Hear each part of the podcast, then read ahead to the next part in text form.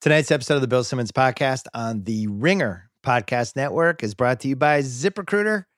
We know when sports comes back, a lot of things are going to be different. We don't know how many fans are going to be able to go to games. We don't know how they're going to get food and drinks. We don't know how we're going to stand in ticket lines. A lot of things may change as our world opens again, but one thing won't change. Our presenting sponsor, ZipRecruiter's mission. They'll continue doing what they've always done, helping growing companies hire for their teams and helping people find jobs if you're actively hiring, ZipRecruiter will invite candidates to apply to your most urgent roles, making it faster and easier to reach the people you need by bringing employers and job seekers together. ZipRecruiter, working to help all of us. Go check them out at ziprecruiter.com slash work together. Go check out the ringer.com as well. We, we are not stopping with the content stuff. We are not stopping with new podcasts like Baseball Barbecue. We launched that one. TV Concierge. We launched that exclusively on Spotify. Behind the Billions. We launched that one. We have a new podcast this week that launches on May 20th called Boom Bust. Season one will be about the rise and fall of HQ.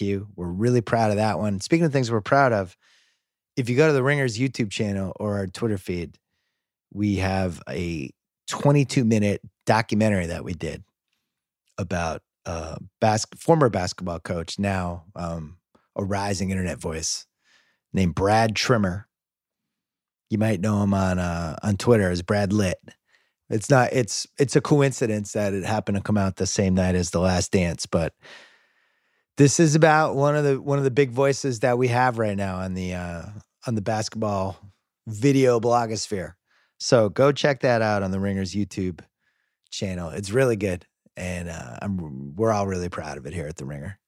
Speaking of things we're proud of, Russillo and I, we've made it all the way to the end of the last dance. We have a little special musical treat coming up for you right now. Our friends from Pearl Jam.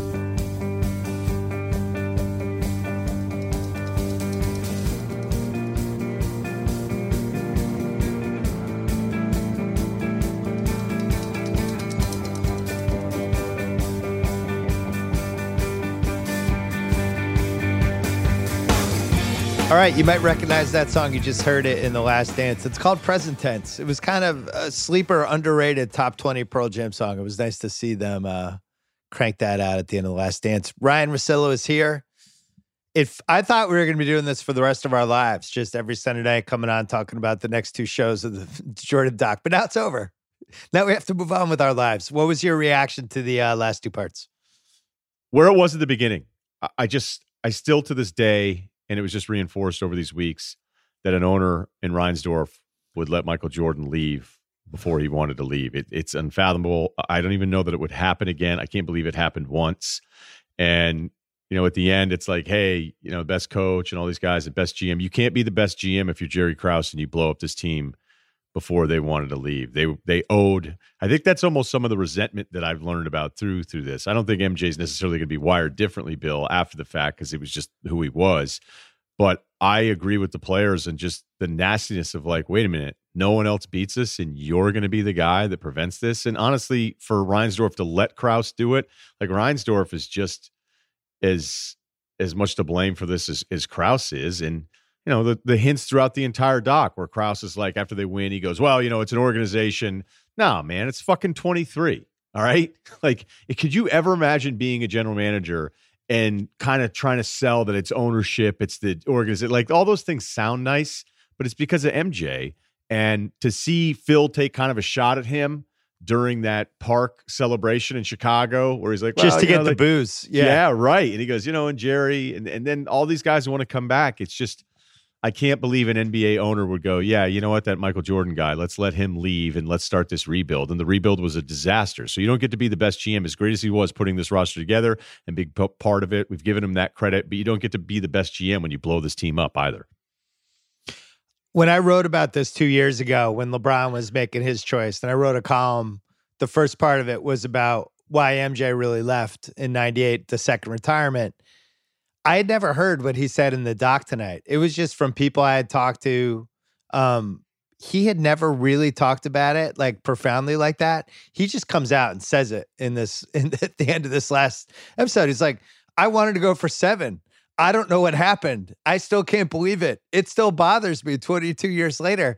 I I got to be honest. I was like blown away. To me, that was the most stunning part of the all ten episodes. That he was that adamant and that genuine about being perplexed all these years later that they didn't give them a chance to go for for seven. And I think there was a little context missing. And I know you know they're they're trying to get to the finish line in the doc, but like the biggest thing that helped Krause and Reinsdorf here was the lockout because the season ends, we have the draft, and then it just gets shut down for six months. I think if this had been a conventional summer where it's just like, okay, we had the draft, it's time for free agency, what's going to happen? The public would have been more aware of what was happening. And the Bulls fans, especially, would have been like, well, wait a second, what? And I, I think it just would have fallen completely differently. And, and I think people would have been much more obviously understanding what was happening as it, as it played out. July, August, September, October, November, December, nothing's happening. We think the season's going to get canceled. And then in January, Stern does the stare down with the players. He's ready to cancel the season unless they cave, which they do. And then we have this quick, let's get the season together. And Pippen just wanted to go to Houston. And and then all of a sudden it was over and guys are going different directions. Phil's not coming back. And I think the the the feeling from people watching it was like, oh well, I guess it's because Jordan wasn't coming back, and now we know that wasn't what happened, and it's incredible. It's I, I can't remember another example in any sport other than maybe Edmonton with Gretzky, where they trade Gretzky for all those picks and pieces. They end up winning the cup the next year anyway. But that's the only other time I remember somebody so blatantly turning their back on more titles. Yeah, but even the Gretzky one, you can kind of understand. I mean, look, it still is insane for a Canadian franchise to be training Gretzky. I mean, it just it doesn't make it. But there's the LA factor. That's it's it's his star becoming brighter. This is MJ's either going to go for seven or he's not going to play anymore. And somebody would have to tell me because I've I've gone through it and I've read some stuff and you know, I think because money does always kind of lead to your answer. It's like, well, Reinsdorf didn't want to pay him. Somebody's going to have to t- convince me, and I don't think I can be convinced that somehow it was more financially beneficial to Reinsdorf to not have MJ and not have to pay that salary and the money they did Floyd. bring in. Yeah, right. Yeah. Like that doesn't. There's no way. There's no way what you brought in that year would end up being a more profitable year having the team suck in the middle of a rebuild. And you know, Phil well, has I, a line there. Go ahead. I was just going to say, I wonder if if it play if it doesn't play out the way where the lockout ends and it's just complete chaos for a week if jordan had time to actually pick his next team when i did the piece two years ago i thought the knicks were really the only logical place that made sense because big city msg was his favorite place to play. If you're going to leave chicago it's either new york or la he wasn't going to play in la with Shaq and young kobe. That's would have been ridiculous. New york ends up trading for Latrell Sprewell. I think eight days uh, after Jordan retires or before retires, I can't remember, but it's right around that same time where they had a bunch of contracts they could kind of piece together, and they went got Latrell's bigger contract. So they could have done the sign and trade with the Bulls, maybe given them some picks. But that's the only place he could have gone is the Knicks, and the Knicks ended up making the finals that year.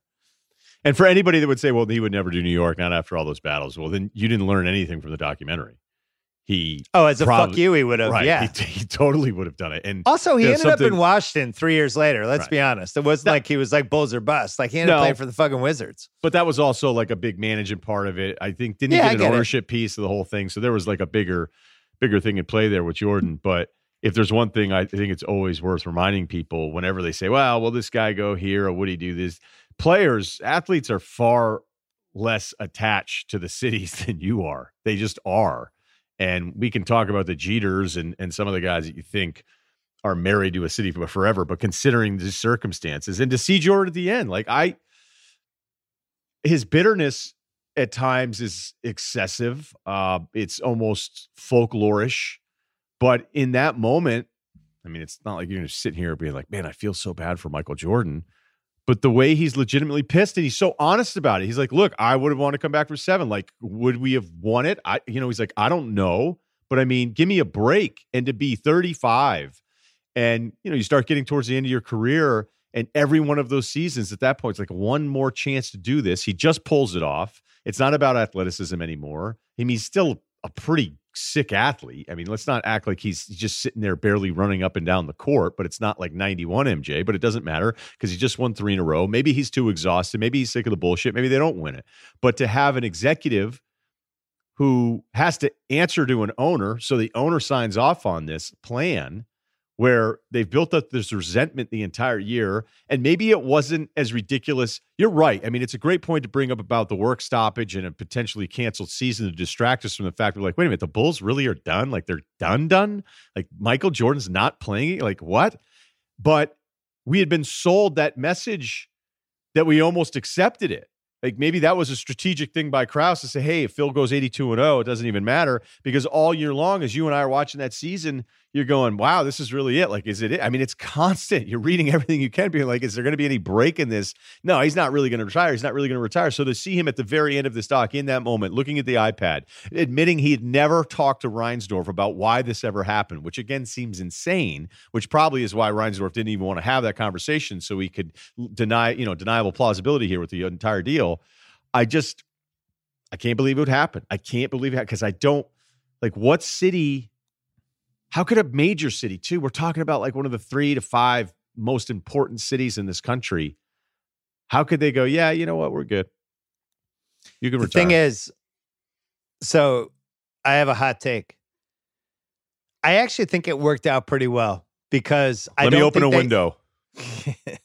I don't think they would have won in 99. And here, here are the reasons why. It's a lockout season. It's 50 games in three months. It was brutal. And it really penalized the older teams. And if you even if you look at how the finals played out, you had the two teams that had young guys where ended up making the finals. The older teams like Miami ended up falling short in there. Utah falls short. Um, 50 games in three months, and then playoffs like every other day they're playing. Um, I I just think they probably shouldn't have even won in 98. He was just so great. He he pulled them over the finish line.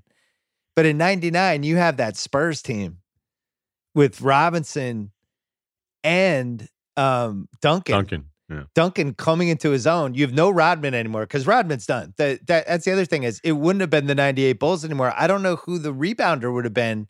And as we saw with the '95 Bulls, if you didn't have the Rodman or Grant guy, it didn't matter how good Jordan was going to be a playoff series. They weren't winning. So I I actually think dying of natural causes after 98 was a better story, better for the narrative. I don't think I don't I looked at it. I looked at all the free agents. I don't see a roadmap for them replacing Rodman successfully. And then the Pippen part, they would have had to pay him 70 million to stay. And I, I just don't think they were going to do that. I think they felt like he was starting to hit the end of his uh either the tail end of his prime or at his post prime. I don't think they were going to do it. I think Krause was too stubborn and too convinced that the rebuild was a better move than to just be pay for past performance, basically. So I the way it played out is probably the best way, is my point. You may be right about all of that. I'm not sure about the Bulls because I don't want to bet against Jordan in the playoffs, even in a condensed season, because if you're the eighth seed Knicks making it to the NBA finals, then anything could happen. Good point. And if it's MJ, you know, I like my odds that anything can happen. But you're right. I'm not guaranteeing anything. And the Spurs would be a bad matchup for him. I mean, hell, they admit Karl Malone's a bad matchup for him. A bigger front line with two guys like that. What about Spurs- eh, what about this 98 Bulls team with Allen Henderson in the Dennis Rodman spot? and Jordan a year older and Pippen in year one of a $70 million contract, still pissed off at everybody because he, he got paid five years too late. And then Steve Kerr gone and a whole but and all those guys are older, not doing as well. I don't see it. I don't think they win the next year. I They don't care how good Jordan is. They take on Tim Legler, and they're like, now we have a bigger athletic Steve Kerr. Well, the So more now- fun thing is if he goes to the Knicks and if they trade for him instead of Sprewell, because now you put him with Allan Houston, you put him with tail end Ewing. Okay, would they have on done that, team. though? Like that's where Jordan. This is where the player empowerment thing would have been different. Like here's Jordan, one of the single most important and power, uh, powerful athletes we've ever seen, and yet in '98 he can't be like, uh no, that's not happening. Or then he says, okay, fine, you have to trade me to the Knicks. Like the Bulls Or might I'm have said no. Yeah. So, well, I think they would have rather him retire at this point than take on stuff because Krause, as he said at the time, hey, the Celtics held on and they were a mess at the end. It's like, okay, well, they, but they did it with Pippen. They Right. traded, they signed and traded Pippen to Houston, took a bunch of crap back. They didn't get anything good in that trade. They just took some contracts and to try to keep like te- teams. Honestly, teams didn't know what they were doing back then because you saw some trades in 99 and 2000. The Knicks did it with Ewing, where they're like, Ewing wants to go. All right, we'll we'll get some players back. And they have no idea, like, oh, we're getting this guy who's got five years and $40 million left on his deal. This is actually terrible for us. We we should just let Ewing retire after the year. But they teams were just a lot stupider in the late 90s. Uh, Even what they got for Pippen, it was like Brent Price's contract and somebody else's shitty con- shitty contract. that was- that was they kind of got my- a bag of yeah. shit for him. That was my thing. Like, if you're going to sit there and say, like, look how smart we are, we're going to go ahead and not do what the Celtics do and hang on to this too long. We're going to get out early. It's like, okay, are you going to win more than 20 games? Because that would be nice. Well, And it what was they win? went eight and 42. They were they were awful. And the good thing for them was it was a lockout season, so it went by super fast. But yeah, there there's to me the alternate universe of this isn't them keeping them together for a seventh run because I think Jackson hated Krause so much. I just think as a fuck you, he knew that if he didn't come back, Jordan wasn't going to play for another coach. And let's face it, Jackson not afraid to be a dick every once in a while. Yeah, and so that's really important that you bring it up because I didn't love Phil's quote in this, and I liked Phil through the whole thing. And like Phil became the Knicks run is really weird what it did to Phil. Like, like Phil's like the guy that's been best man in like twelve weddings, and he has one horrible weekend in Vegas, and then everybody writes him off out of the friendship group. Like that's what Phil Jackson's career was like with the Knicks. Yeah. he- He's like this guy comes, fixes all the problems. Players love him to death, and then he doesn't even really want the Knicks job. They have to pay him so much for him to say yes, and then that turns into a disaster. He has a couple public blowups, and then all of a sudden, like people, I think Phil's taken on more negative damage. Where when I go back in this and I watch this and I like Phil. However, the one quote I didn't like, where he says kind of what you say here, and that it was sort of poetic, right? It's poetic that we were able to move on. The time is right. Well, guess what, Phil? You're going to collect checks for 20 more fucking years. Okay. He was at the Lakers after one year off and he got it rolling because it was Phil. And then he has his two stints with the Lakers and then he gets the money from the Knicks. So it's not really Phil's position to be telling players who are facing retirement here that I think now is like the right way to end the book because MJ would have rather just another chance at it, even if the shot against the Jazz is like the perfect ending.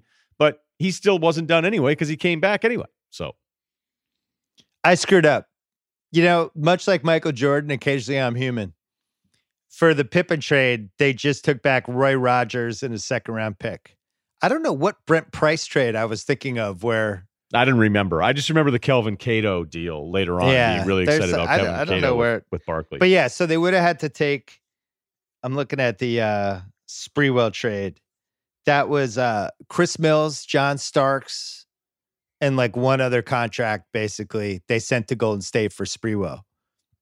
So if you're the Bulls, would you take back Chris Mills and John Starks, one other piece to help Jordan go to the Knicks and basically don't think they potentially win a title for them? I don't think.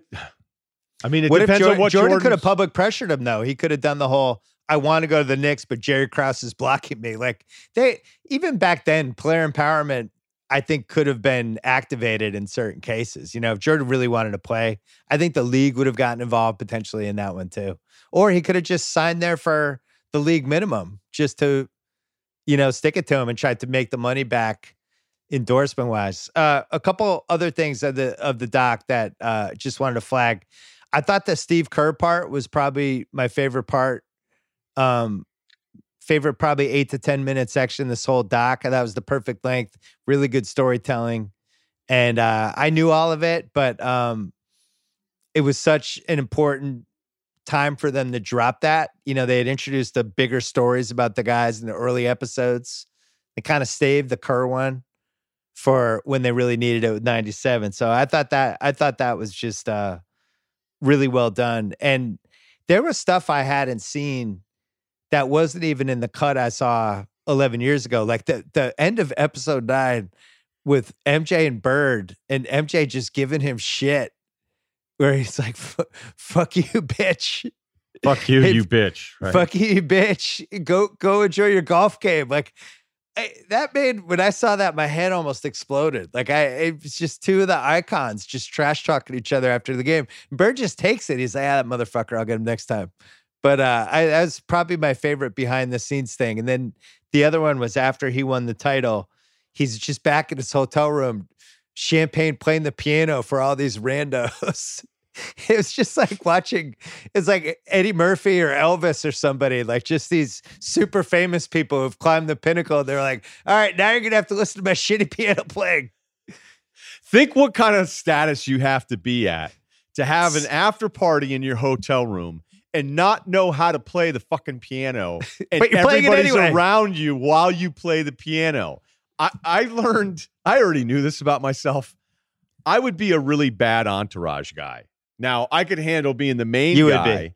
Right. But being a side guy that has to laugh at marginal humor that's usually below marginal humor, who like to lay out all the time, to have to sit there and be like, yeah, I'm MJ. You're the man, MJ. I would suck. I would not be good in that role. I don't aspire to ever be in that role. If I had a really, really famous friend, like if DiCaprio and I were buddies and it was the idea like I would just fly around with him, I would just say, look, I'm I'm not going. I'm not going to go be side guy again in France. You would have been walking around going, "Does anyone want to order a pizza? Up oh, too soon?" and then you just would have gotten kicked out. yeah, I would have ended up with Scotty Burrell's crew, and then I with would, his Yukon know, crew, right, right, talking just, about stores. Yeah, just going, "How do you guys do it?" Uh, you guys ever hang out with the women's team or? Uh, yeah, the, so the pizza thing, I knew that, but I think it seemed like uh, I went on Twitter right around that time. Just the people in my timeline, it was just all pizza. I I I underestimated how many people knew that story, which turned out to be not a lot. It was the food poisoning game. It wasn't the flu game. The pizza story. I, who knows if that's true? If it's apocryphal? Tim Grover say five guys were at the door. It might have been three. Um, it definitely seems like the pizza was either poisoned or it's just the greatest coincidence in the world. But that's a pretty amazing story. I mean, I actually feel like that's an underrated story. they poisoned this pizza. Yeah, but here's what's weird about it. If you were going to poison Michael Jordan's pizza, would you show up five deep? Now, clearly something was off because Grover is telling you, like, I believe a version of this that Grover's telling. Um, you're right. Maybe it's maybe it's not five, but like clearly Grover isn't making this up out of thin air.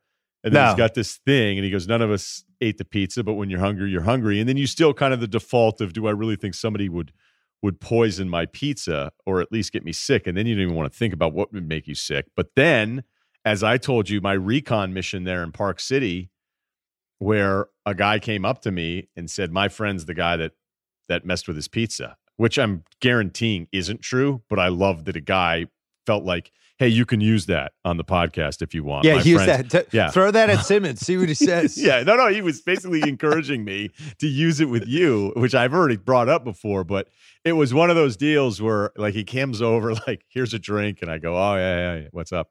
Because, you know, just so you know, my friend's the guy who did the pizza thing back in 90, the, the five deep the five deep didn't didn't pass the sniff test with me there's only one city in america where five guys would show up with your poison pizza. And you and I both know what city that is. Philly.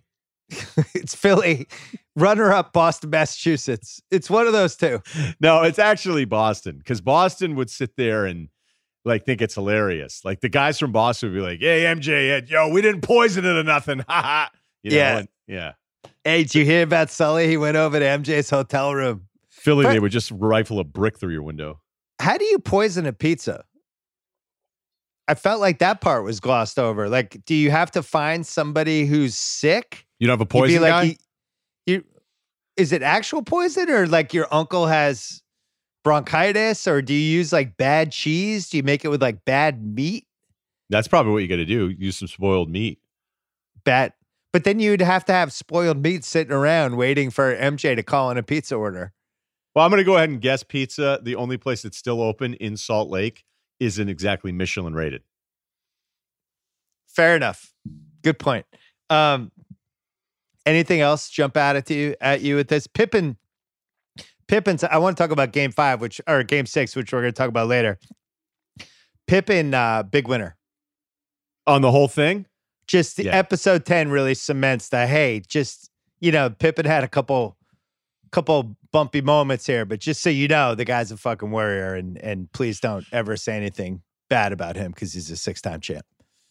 His quote about that last play where he starts laughing and he's like, "You get get it out the way," and the way he delivers the line, and because he's hurt, and because he knew it was MJ, and Rodman was really funny with the way he described it too. Like he goes, he passed to John and he gave it to Kerr. He goes, not on this one.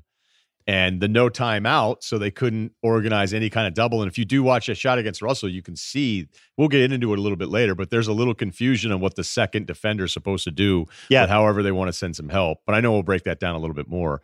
But I agree with you. I think Pippen becomes somebody who uh I think people just like him. I think people that spend time with him like him. And I don't know that that's a story that everybody always knows. I know that I probably didn't know it 10 years ago, you know? So the only big picture point I wanted to make about game six, because we're going to be breaking down the ins and outs of that game a little bit, was just like I I wrote once that I thought it was the greatest game anyone's ever played for basketball.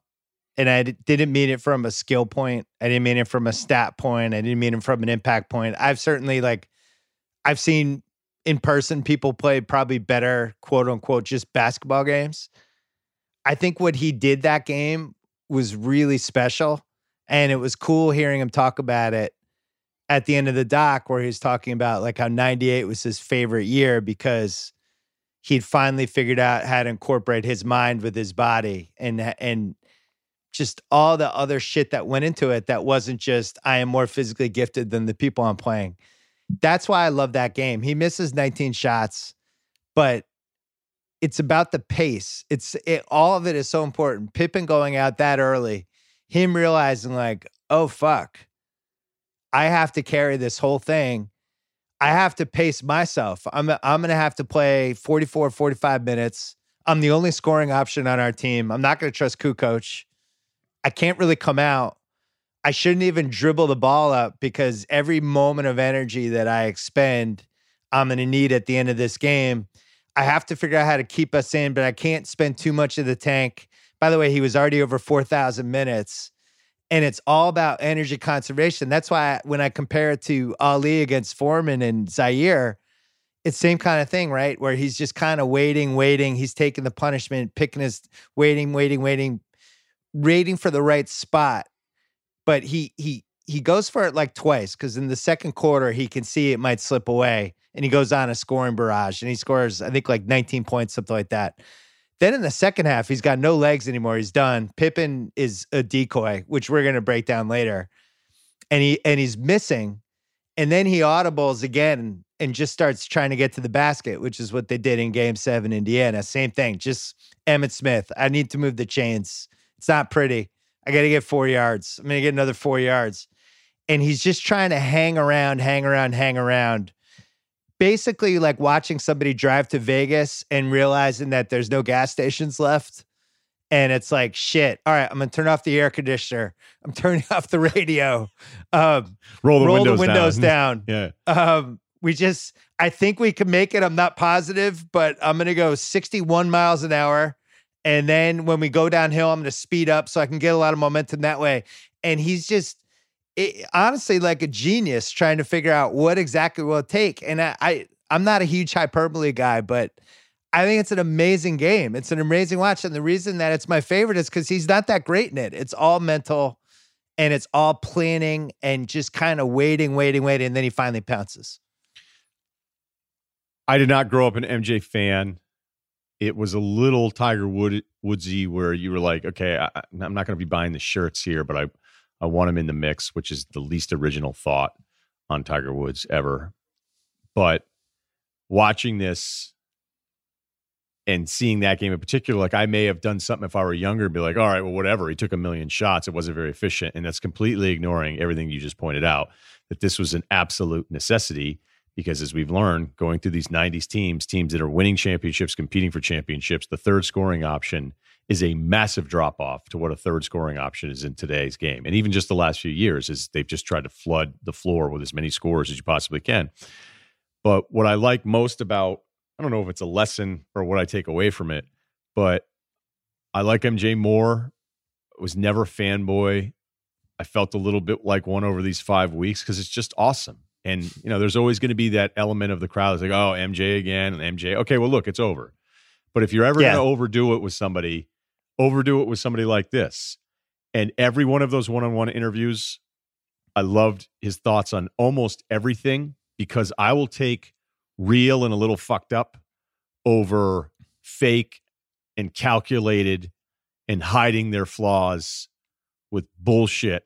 I will take the first person over the second person every single day.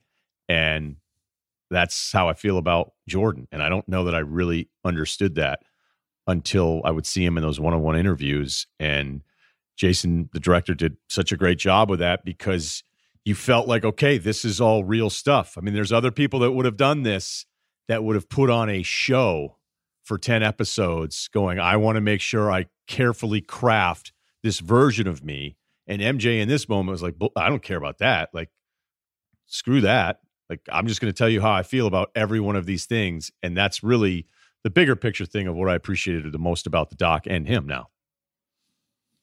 he goes once Pippen gets hurt and he knows he's legit hurt and might not come back.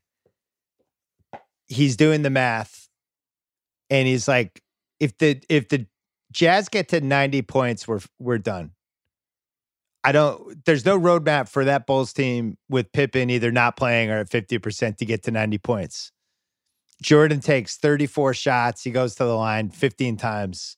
That's about the most a guard can do you, you look at like any any Harden game, any like Kobe game, like Super Ball hog type game, you do about 30 to 34 shots, 14 to 15 free throws, and you're gonna score between 40 and 60 points, depending on how hot you are. Kukoc, maybe he's good for 20 on a great night. And then you're patching it together the other 20 to 30. So he knows, he knows he has to score half their points and he's going to have to take half their shots. And he and when it's close in the last two minutes, he has to have something left. But he's he knows all this in the first quarter. And when you watch like the uh the NBA entertainment stuff, just him on the sidelines, the way he's sitting, like he's it's just like not wasting any any ounce of energy that he has. He doesn't want to dribble the ball up. I it's really uh really a crazy thing. One other And the One other- piano bar when he is after that game where he goes, man, when Scotty, when he was, he goes, that scared the shit out of me. Yeah, that's the only time he admitted fear. Right. And you're going, whoa, like this dude. Because the funny thing about the doc for 98, game five, they think it's going to be 4 1, see you, Utah. He's Yeah. so happy. He's screwing around a little bit. He's like, this thing's over. We're not going back to Utah. And then you're like, no, you're back in Utah. Jazz play this great game, Karl Malone. And then to see him celebrating in his hotel room and admit to the entourage that can't stop laughing at everything. Uh, he's like, man, when MJ, when when Pippen was hurt, You know, I do think LeBron in 2018 got a little bit to the point Jordan was at, like at this that this version of Jordan, the mind body combo, knowing like, all right, this is my team. For us to win, I have to handle the the game the following way. I have to completely control the pace this way. I have to pick my spots this way. I ha- this is going to be a game I'm probably gonna have to score 40 points to for us to win this. I need to, I'm gonna have to play 44 minutes. I'm gonna have to take breaks on defense and guard this guy. He's the only other player I've seen since we've been alive um, that thought about things that way. Like even Bird and Magic, basketball just wasn't uh, as vigorous, I don't think, as much as I love the 80s. It wasn't as intense quarter to quarter, play to play as it would become, I think, in the mid 90s. Um, you could in the 80s you could just guard Marc Iavaroni or whoever. Like there was always one shitty guy to guard in the 80s. In the 90s, the game just became too sophisticated. You couldn't really hide like that on defense. But um, those are the only two guys. And and the game one that LeBron played, I've said this before in 2018 that I went to against Golden State. That was the best game I've ever seen anyone play in person. Um, just complete control over everything on both ends, even when he didn't have the ball. It was really like bonkers. Um, one thing about Jason, the director, who's my friend, who I, have tried not to uh, blow smoke up his ass during this. Do you, I? I don't think the average person understands how hard it is to do a documentary during a pandemic because this thing was not done. The last two episodes, they they were kind of working on nine, but it wasn't done. And ten, they were they were putting together. And you have he's with I don't know six different editors. They're all in six different places, just on Zoom Zoom calls and sending each other cuts of stuff. That's not how the process is supposed to go. So the fact that like 10 was good, I, I thought that was amazing. I, I, I just, I know it's like inside baseball, but that's not how the process is supposed to work with everybody in different locations. It's, it's exactly what you don't want, actually. No, this, this stuff takes forever. But you know, it's one thing too. Like you could probably say, well, the documentary just put some clips together, make sure the audio track matches, and all this different stuff. I'd imagine they had some sense of how they wanted to end it with the burning of the notes about the team, and then the Pearl Jam song plays perfectly with this. But there's there's no there's no there's no feeling where any of it drops off. Like it doesn't. It was rushed, and it doesn't remotely feel rushed because if it felt rushed, like you could see, like oh, you guys kind of hammered this stuff in there at the end. It's uh it's incredible work, man. It's incredible work. Like think of hey, we could do a two hour documentary. That's what usually people care about. And these guys banged out like almost ten hours here. That's that's and nuts. I'm going to predict. I'll predict a couple of the things that come out tomorrow, is because we're going to have to have the people that come out and are like, ah, oh, this sucked and that sucked, and why? Where was this? And like, the doc's going to take heat for not having his family in it enough, for ignoring his wife completely, his ex-wife, which I think was probably purposeful, right? I don't know. I don't know if that was a great ending to that marriage. Well, here's here's what I would know. Like, if I'm one of the greatest that's ever done it, and they're like, "Hey, we want you to do this thing." Ah, I'm not really that interested. Oh, all right. Years later, hey, do you want to do this thing? Yeah, I don't know. Maybe. Let's figure it out. Five years later, hey, do you finally want to do this? We have this footage, Last Dance. Here's how we're going to do it. We're going to now we got Netflix involved. Is it down? There's all this money involved. Yeah, all right. I'm warming up to it. Okay, but we want to just be fair and make sure all the bases are covered. We want to hear from your ex-wife. He's like, I'm out. Right. So, you know, for for anyone that because I've already seen that floating out there a little bit. Yeah. Uh, this was not a 60 minutes investigation. And honestly, if it were sports, 60 minutes would have fucked it up anyway. So um I I liked it. And I I don't think every single thing that's on has to be examined in a way that it's like, well, that's it's a little dismissive. All right. I, or how about this? Or you could have zero hours. Well, here's the thing. He's involved. His his two of his closest business associates are executive producers on this. If you're expecting this to be OJ Made in America kind of breakdown of eh, somebody's, you know, all their faults and all the terrible, that it's just not going to happen. I I actually think for what this kind of doc is, as you know, I, I call these the documercials in the worst hands, where it's just from executive producer Dwyane Wade. It's a story about Dwyane Wade. Like, this is why I didn't want to watch Blackballed, the thing that's coming out on Quibi about the Clippers. Uh, it's executive produced by Chris Paul. The story about how the Clippers were heroes in 2014. It's like, all right, I, I, it sounds fine. I'm not watching it. Um, this is about as good as you're going to do with somebody having some honest, authentic moments in a documentary that ultimately wouldn't have happened unless he's blessed it. And that's just where we are in life. I'm sorry. And think about some of the other ones that have come out. And I'm not going to start trashing other pieces, but please do. What, They're all happened, bad. I'm okay, telling yeah, you. But what happened was like a couple guys do it, and then it's like, all right, well, I'm getting 20 a game. Where's my documentary? And then they end up on these shows. And the funny thing is, like, I'll talk to people behind the scenes that'll admit, like, yeah, we bought this, but it's not very good. you know, how many times have you had that? I know you have. Again, I'm not trying to like get you put you on the spot, but like I've talked to people that have done deals on athlete documentaries and they just sort of shrug going like yeah i don't know it was a big name we thought we might have something and this no, we, terrible we, with 30 for 30 we really tried not to do that i remember near the end at espn no you're really good at it i'm just saying no I, no i'm saying one of i remember when things started as flip we i had this orlando magic documentary i was really passionate about about the early the quick rise and fall of the Shaq and Penny Magic and just small market basketball and the whole thing. And the NBA was really not crazy about doing it. And we really did a lot of behind the scenes work. Like, this is a great story. Like, this is What were they afraid of? This what if team. They didn't like the narrative of this team had two big stars and and then one of them fled to LA. And then, you know, it was right when the Dwight Howard thing was happening where he fled to LA. Which which Dwight Howard thing? Oh, that the one. when he went from Orlando to the Lakers. Oh, okay. So we ended up we convinced them to do it, and I was really excited because I thought the Bad Boy Pistons one, which was another one I was involved with, where that that was a Delca playing the land, but that was a pretty honest, authentic doc. This one, we couldn't do it unless Shaq and Penny were executive producers. They had to be in it, and if you watch the doc, like it has to do it it basically just is not how you would make a doc like that. It's it's much more centered around them pretending that they're they're it, in a good place with each other now. And who knows if that's the case or not, but it wasn't the interesting angle to take on the doc. And I, I felt like that's when things were starting to shift where it's like, well, I'll be interviewed for your doc if it's about me, but I have to get something too. And that really started a shift around 2014, 15 range. And that's just the way it is now. And by the way, I don't blame people. Like if somebody was like, "Hey, I'm going to make a documentary about Grantland," I would be like, "Fuck you! I'm not, I'm not being interviewed for that, and neither will anybody that is close to me." So good luck. Um, so I, I said get yes, but.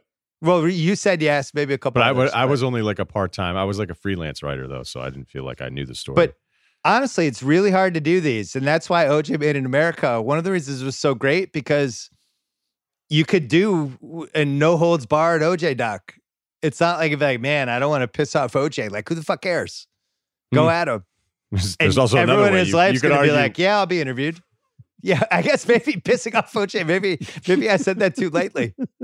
should we should we dump that? Uh, well, let me see. Actually, now you kind of have me now your in a way that is I, going. No, but like, is there a is there a really good story in the pursuit of of trying to do this where you know there was one that you didn't get to do or somebody that it became really difficult with? Because you're right, like some of these things have become commercials, and it's almost like a guy's branding deal where we struggle a little bit with athletes and going like, why can't you just be good at your sport? And that's not, you know, it's not good enough. You have to have a brand. You have to have all this different stuff. And for the most part, it's kind of frowned upon because like not really as many guys can execute it as want to execute it. And a lot of these docs are pretty bad. And this one's incredible. Like, have you had a moment or something that you'll never forget about, like where you were close on something and it didn't happen, or just the frustration of that? Yes, many Can you share- times. can you share multiple one? Eh. Here's the thing. One of the stories about 30 for 30 that will always be underrated is how high the odds were for that actually happening. How many ways it could get gone wrong. Because as I found out in the years later, you really need a lot of luck with this stuff. You need the right people to believe in it. You it's it's it's like a jigsaw puzzle and you need to somehow pull off 11 of the pieces of it to make it work. And if you're missing one of the pieces, the whole thing could fall apart. It's just hard. You need to get the right people at the right times. Even like 30 for 30, it, it would have been impossible for us to do it if Barry Levinson hadn't agreed to do one of the docs. Because once we had him, we could go try to get other people. And then we get Peter Berg. And now we can go to the next people and be like, hey, we have Barry Levinson and Peter Berg. If Barry Levinson says no, I don't know if 30 for 30 is what it is. You know, I, I don't know who would have been. Somebody had to be the first director, the first named director to give this series credibility because ESPN had no credibility at the time. You know, on I had a docs, thing on docs, you mean? on on sports docs like to do Right. what we were trying to do they didn't have the credibility to do it in hollywood um but i had something I, i'll tell the story someday but we had a thing at hbo a couple years ago that i think would have been incredible and it ended up kind of falling through and um it still makes me mad i'll talk about it at some point in life but that we had one idea that just should have been awesome and uh, it's just hard. It's hard to land the plane on these. It really is. Like this is why the Jordan thing. It took four years, and and even the first two, it didn't seem like it was going to happen. Even as you got into the summer of 2018, it's hard. And you, same thing with like movies, with TV shows. You know what it's like out here. You're out here now. How many people have? Oh, I have this pilot. Oh, it might get, and then it falls through. Oh, I had this movie. Oh, no, no, they kicked me off the movie you need you just need luck beyond the good idea and beyond the talent and beyond all these things and it's just it's really hard no that part of it is i luckily i think i've been around enough and seen the things that were supposed to happen when people were like you want to move out here and do this in hollywood and i was like yeah but you know i've been at espn 14 years so i think i can I think that's a bit of a you know uh, breaking in point. And as soon as I got off the plane, within months, I had a deal with Ben Affleck's production company, and my buddies were like, "Are you kidding?" And I, at no point did I get excited. Like I went, "All right, well, it sounds really cool." And if I told somebody yeah. that, it sounds amazing. Like, and one of my agents was like, "I can't believe you just got to town and now you already have this thing," and it fell through. I mean, it just it fell through. So like, I never, I didn't start tweeting about it. I didn't start t- bragging and going, "This is sick." If I were in my twenties, I would have made T-shirts. right. They're to get stuff done, like everybody jokes in this town, like you actually can't believe anything gets done because so few things happen. Like everything seems to fall apart. We have this Back to the Future rewatchables going tomorrow night, and there's a big part of it about back you know, in Michael, time. Michael J. Fox wasn't originally in it. They had Eric Stoltz, not to step on the rewatchables, but they filmed five weeks of scenes with Eric Stoltz. And three weeks in, the director, um, Robert Zemeckis, and the producers are like, he's the wrong guy. This isn't, he doesn't get the comic part. We got, we, we got to make another run and try to get Michael J. Fox. They go to the guy who runs the studio and they're like, we want to fire Eric Stoltz. it's gonna, we've already filmed for him with him for five weeks. We're gonna reshoot everything we filmed. It's gonna cost $3 million. The budget was 14 million. So they're like, so basically we need another $3 million. But this is the right move because this movie's going to be great, but it can't be great if we have Eric Stoltz. And the guy's like, cool, I'll give you the $3 million. If he says no, guess what? Back to the Future is like, eh, it's fine because Eric Stoltz couldn't get the comedy part of it. But that's the thing. It's like everybody has stories like this all the time, and it's hard to land the plane. So if you're listening at home, it's fucking hard to land the plane. Congrats to uh, Jason and Mike Tollin and all of our friends uh, for pulling this off because this plane, the runway was very small and it wasn't that long, and and they did it. And this will be on a lot, and I'm glad that it reinvigorated the Jordan legacy. We have a lot more to talk about on the pod, including uh, some quarantine stuff. Optimistic Bill might be making a comeback, and then we're going to rewatchables uh, game six. So taking a break, then we'll come back. Let's talk about Miller time. Look, it's weird right now. People are having social distancing drinks. They're going over to each other's houses wearing masks, staying six feet away from each other, walking on opposite sides of the sidewalk. That doesn't mean we can't have Miller time. You can do it on Zoom. You can do it, pop over a friend's house, hang in the other part of the room during this time of social distancing, connecting with friends over a beer. It might look different, but it's more important than ever. And Miller Lite, the original light beer, it's always been there to bring people together in real life through Miller Time, a moment for people to connect over a few beers. I know it's tough. Doesn't have to be impossible. It doesn't have to just be at a bar or at a big party. It could be anywhere. Um, had had drinks with friends of ours that came over the other day. Guess what? We were able to hang out 10 feet apart. It was fine. It was Miller Time. Miller Lite is the beer that makes Miller Time possible. Miller Lite is the original light beer that tastes great. It's less filling, which means it won't get in the way of enjoying time with your people. It's also been my favorite beer ever since I was a kid. In fact, in my Zoom background, you can kind of see my Celtics tradition 1986 Miller Lite NBA Champs poster. Miller Lite, the original light beer, while you're home, enjoy a classic available for delivery today. Celebrate responsibly. Miller Brewing Company, Milwaukee, Wisconsin, 96 calories, 3.2 carbs per 12 ounces. All right, we're shifting gears a little bit. We are now in the dreaded mid May post five weeks of MJ. Sports not really happening yet. I was watching some skins match today in golf. It's Rory McIlroy, Dustin Johnson. I didn't really care. It was good to see a live event that I didn't know what was going to happen. But ultimately, I was like, eh. Bundesliga came back. People were excited about that yesterday. There's no were you? fans. Were you excited about no, it? Because a lot of people just, were excited about it. Yeah, I just never watched Bundesliga. So, you know, for me to just be like, oh yeah, like I I'm not starving. You know, it's like I miss, I really miss sports. I want sports to come back, but I'm not at the point where I'm just going to sit down and watch like a Bundesliga game. I'm not putting people down who would do it. I'm just, I'm not personally there yet. I don't know about you.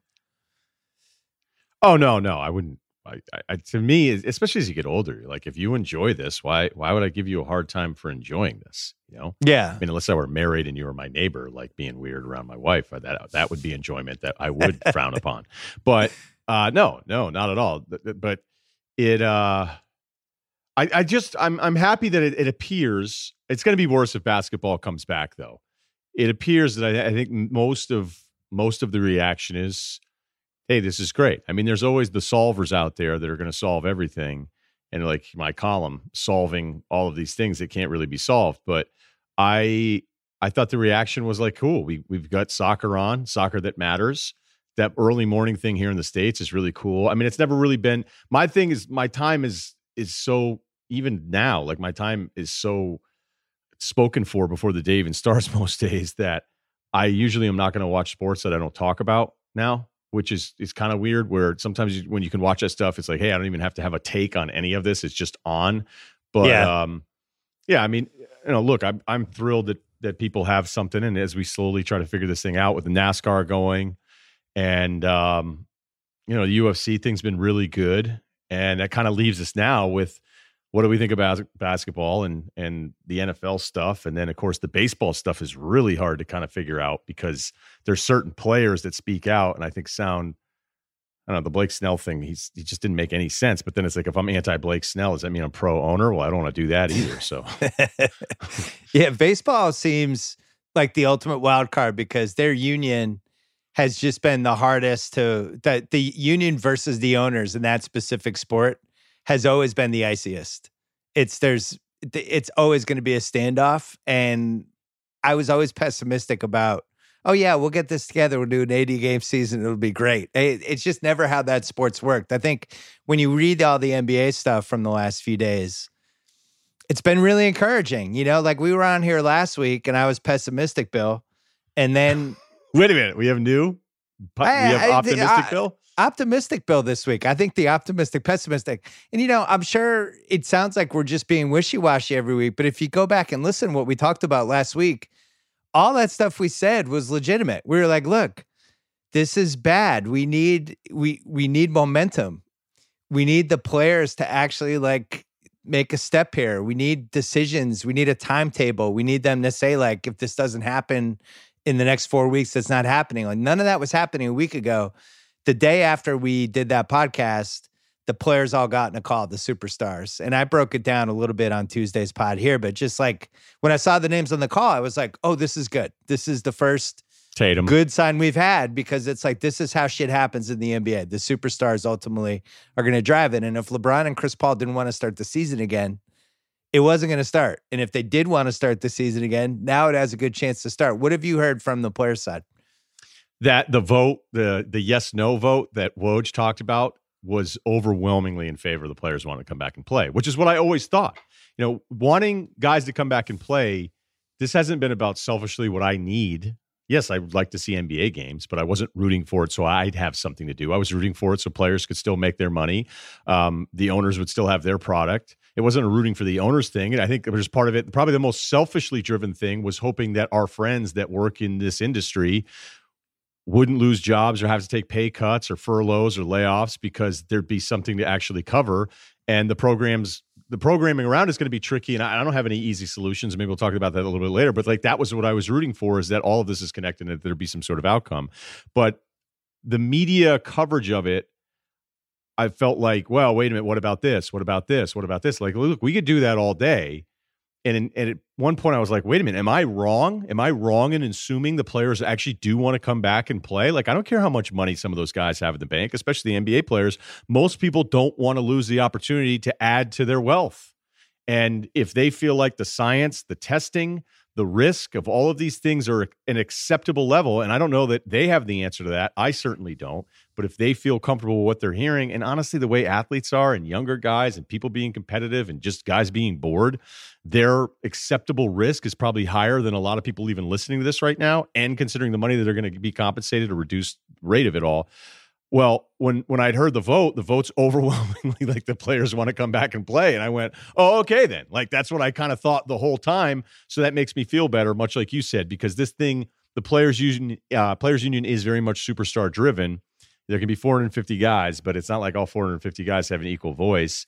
And then the Michelle Roberts part of it, you know, I talked about last week. I was like, wait a minute, is she does she not want these guys to come back? Is she speaking for the player, or is she just being the combative thing that comes with that position, much like baseball?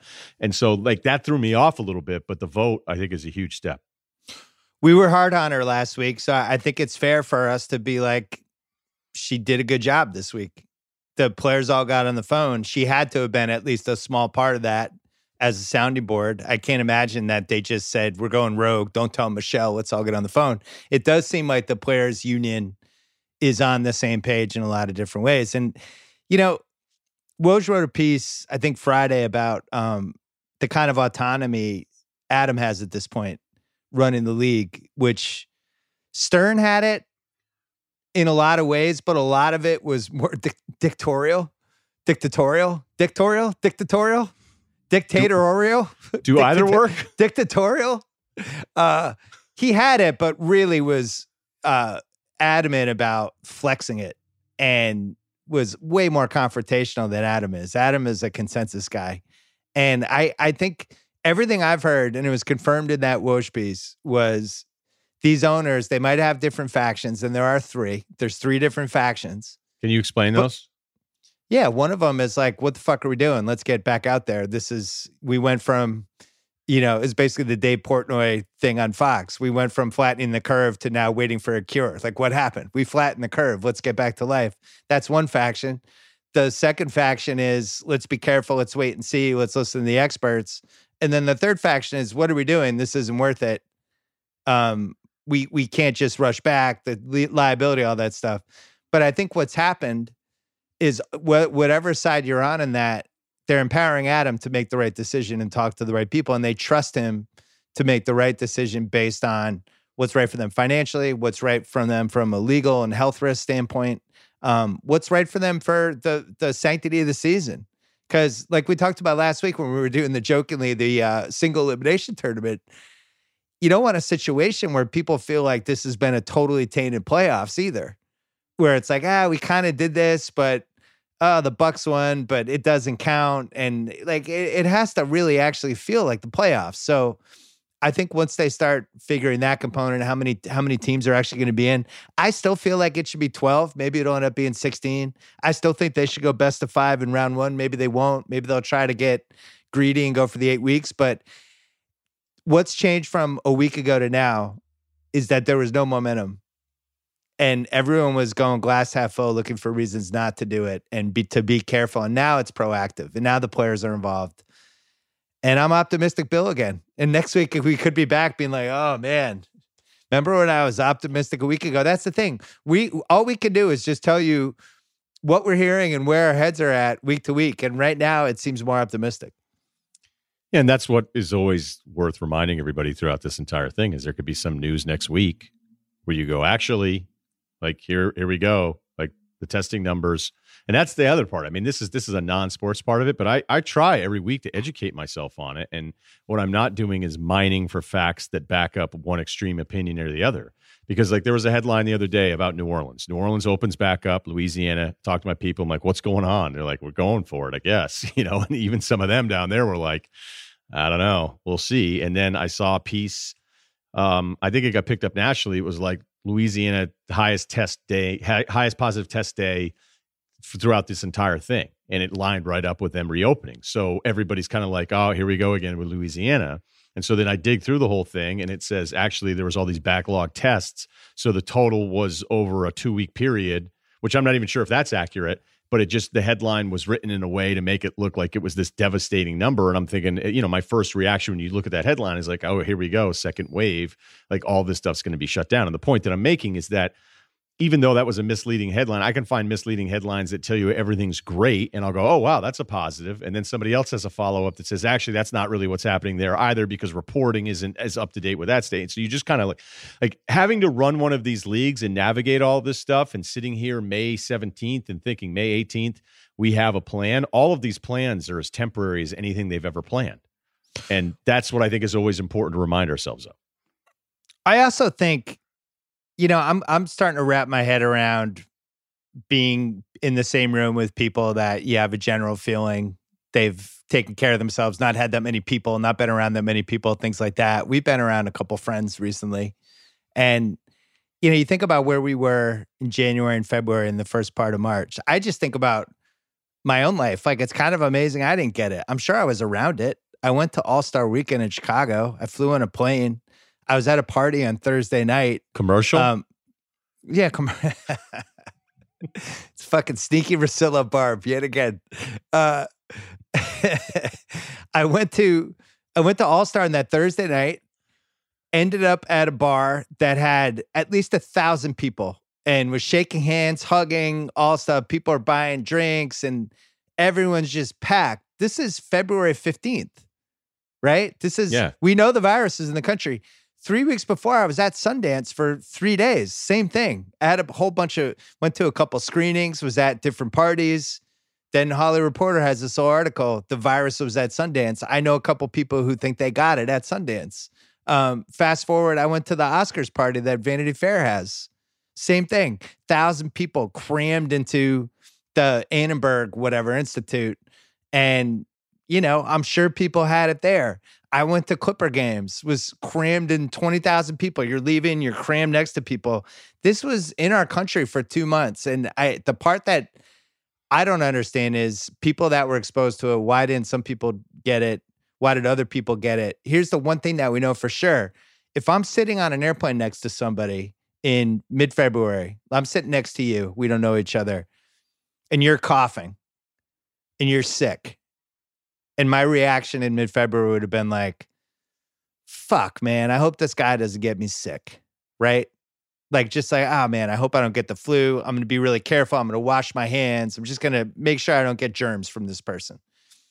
I think what's changed now, now that we're in mid May, there's going to be so much more germ awareness with people, so much more awareness of other people of just how healthy they are.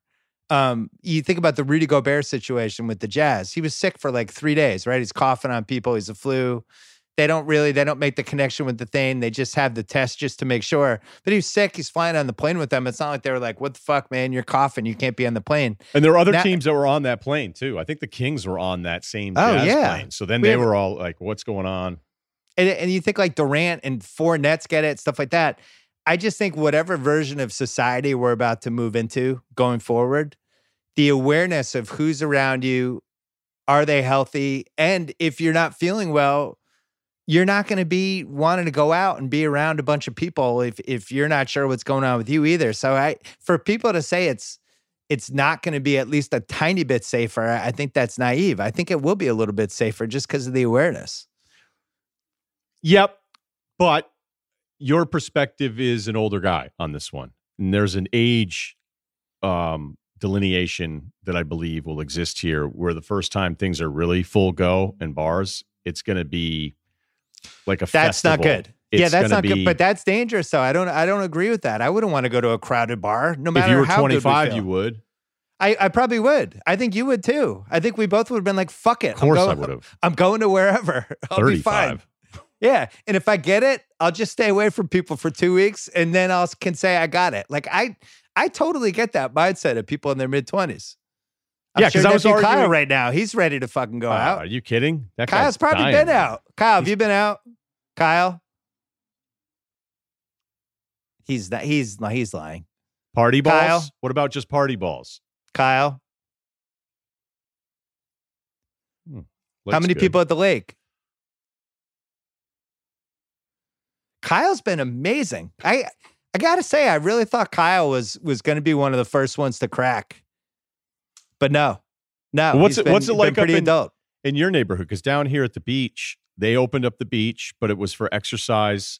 The surfers, who I always thought you could let them surf, let them surf, but the problem was is we all become eight year olds with this stuff because then you're thinking, okay, wait a minute, they're allowed to surf. So if he's allowed to surf, how come I'm not allowed to do this? And I'm just playing frisbee and all this stuff. And you know, I'm I drove by I jumped in the water, which felt great, and then got out of there because you're not supposed to like laze around. But I think the real big thing is like don't show up 20 deep because there are people walking down with coolers, like getting ready to check out the sunset, and it's and it's hard to blame people. But if everybody did it, especially people coming from the inland, Oh, going, no, they know a beach community is open, and Manhattan Beach goes out of their way to make sure parking is nearly impossible. Which is funny too, because it's hard to find parking like around normal apartments and houses because everybody is coming from out of town, just parking and they do whatever because the, the a version of the beach is open, and you see it and you go, okay, is this a positive? But then as soon as like Matt Leinart, right? Who lives here, he posted, It feels great. It feels normal. And he got absolutely dragged on Twitter because he posted a, Hey, it feels good to be outside and back to some degree of normalcy because there's so many different factions of this where to one far extreme, it's like, How dare you go to the beach and be outside in the middle of all of this, even though the local numbers here are completely, LA County has bad numbers. But even though I'm in LA County, I believe the numbers in my town are like minuscule. So I don't know, you know, who's right? It's we're in month three here. It's been, I think, 10 weeks since we did our did LeBron clinch or did LeBron make this an MVP race against Giannis podcast? That was 10 weeks ago. It feels like a year ago. I I, I think human beings fundamentally need to be around other human beings or you go insane. I, I really do. I, I think nobody is meant to just stay inside and avoid other people. So I'm not saying go to a bar in Wisconsin and cram in there with 150 other people, but for us to pretend this is the way this can just go for the next three years, you know, you can't get judgmental about that. If somebody wants to go outside and and rollerblade and feel normal for 10 minutes with a mask on, it's they're not they're not fucking Satan. Yes, and that's the problem. Is it is that some people think that they are. What uh what do you think of the baseball thing? Because you brought up a really good point. And as I always say, you know, Lords of the Realm is the most important sports book. Well, I'm the second most behind Book of Basketball, but Lords of the Realm is thank you is it's it's so important because it gives you the entire backstory of not just baseball's economic issues, but just how bad ownership treated baseball players. It was the first major sport, and then it goes on like 80 years where you're you're dealing with collusion where the owners lose. So baseball players in ownership, it's like a marriage where they have to stay married, but one side still thinks the other side is always cheating on them. But yet yeah. they're still they're going to stay married. So when I see the animosity between players and owners, especially in that sport, like that one, you go, all right, like the the basketball thing, you're right. Like with Silver, it felt far more cooperative, proactive Football, we'll see. That one hasn't been great, but baseball basically tried to have a new CBA on the fly. And then you think, wait a minute, are you guys proposing some fundamental change here with a salary cap, which is what baseball has always fought? It's why we had the strike back in 94. And I don't look at like Blake Snell's rant going, I'm just not pitching. I'm putting my life at risk. Where I guess there's evidence of him last month saying this thing was no worse than the flu. So I'm like, well, what happened? What changed there? Maybe he just simply changed his mind. Okay, fine. But there are instances with players. I mean, an A Rod going out, like, do it for the good of the game. It's like, oh, we're all set. We're all set, A Rod, on your assistance on what we think the rest of us should do.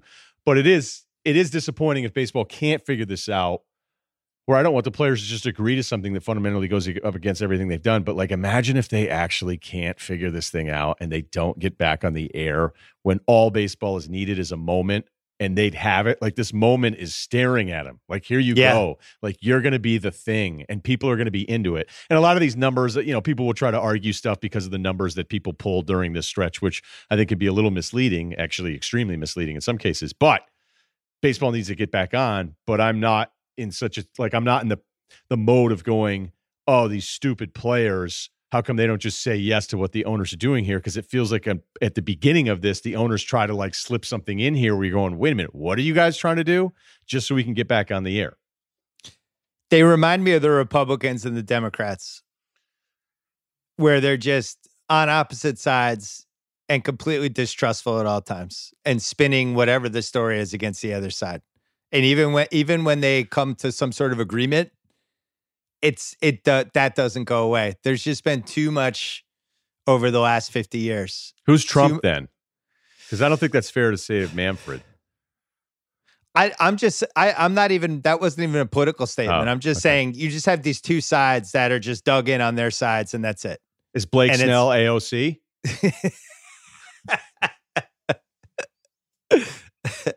He's texting with Tommy Alter late at night. Uh, Whoa, breaking news. no, no, I, I made that up. Tommy, Okay, Tommy, right. yeah, I, it's just I don't want Tommy to go on Instagram with no shirt on again. I didn't, I didn't want to blow Is he up. a big shirts off Instagram guy? He he about a year ago, Tommy uh, started going shirts off on Instagram, and it became just a delightful turn of events for all of us at the Ringer. There's a lot of like, hey, where's the gym? Is it that way with the with the arm up but kind of flexing? Those kind of photos. It's been great. Huge I, huge uh, fan of Tommy's Instagram. Yeah, I I would love if anybody want to hit, hit me up on Instagram. If there's any like, if there's any people out there that are focusing on just sort of wellness and plant based stuff. I haven't found a lot of those accounts. So if you, if there are any good plant based, just sort of mental health and then just physical wellness, anybody that's focused sort of in that lane, uh, any recommendations would be appreciated. Back to the baseball for one second. Sure. Pessimistic Bill is there for that one. I don't see that. I don't see those two sides being like, hey, man, let's put all of our baggage aside and figure this thing out. I feel like it would be the opposite.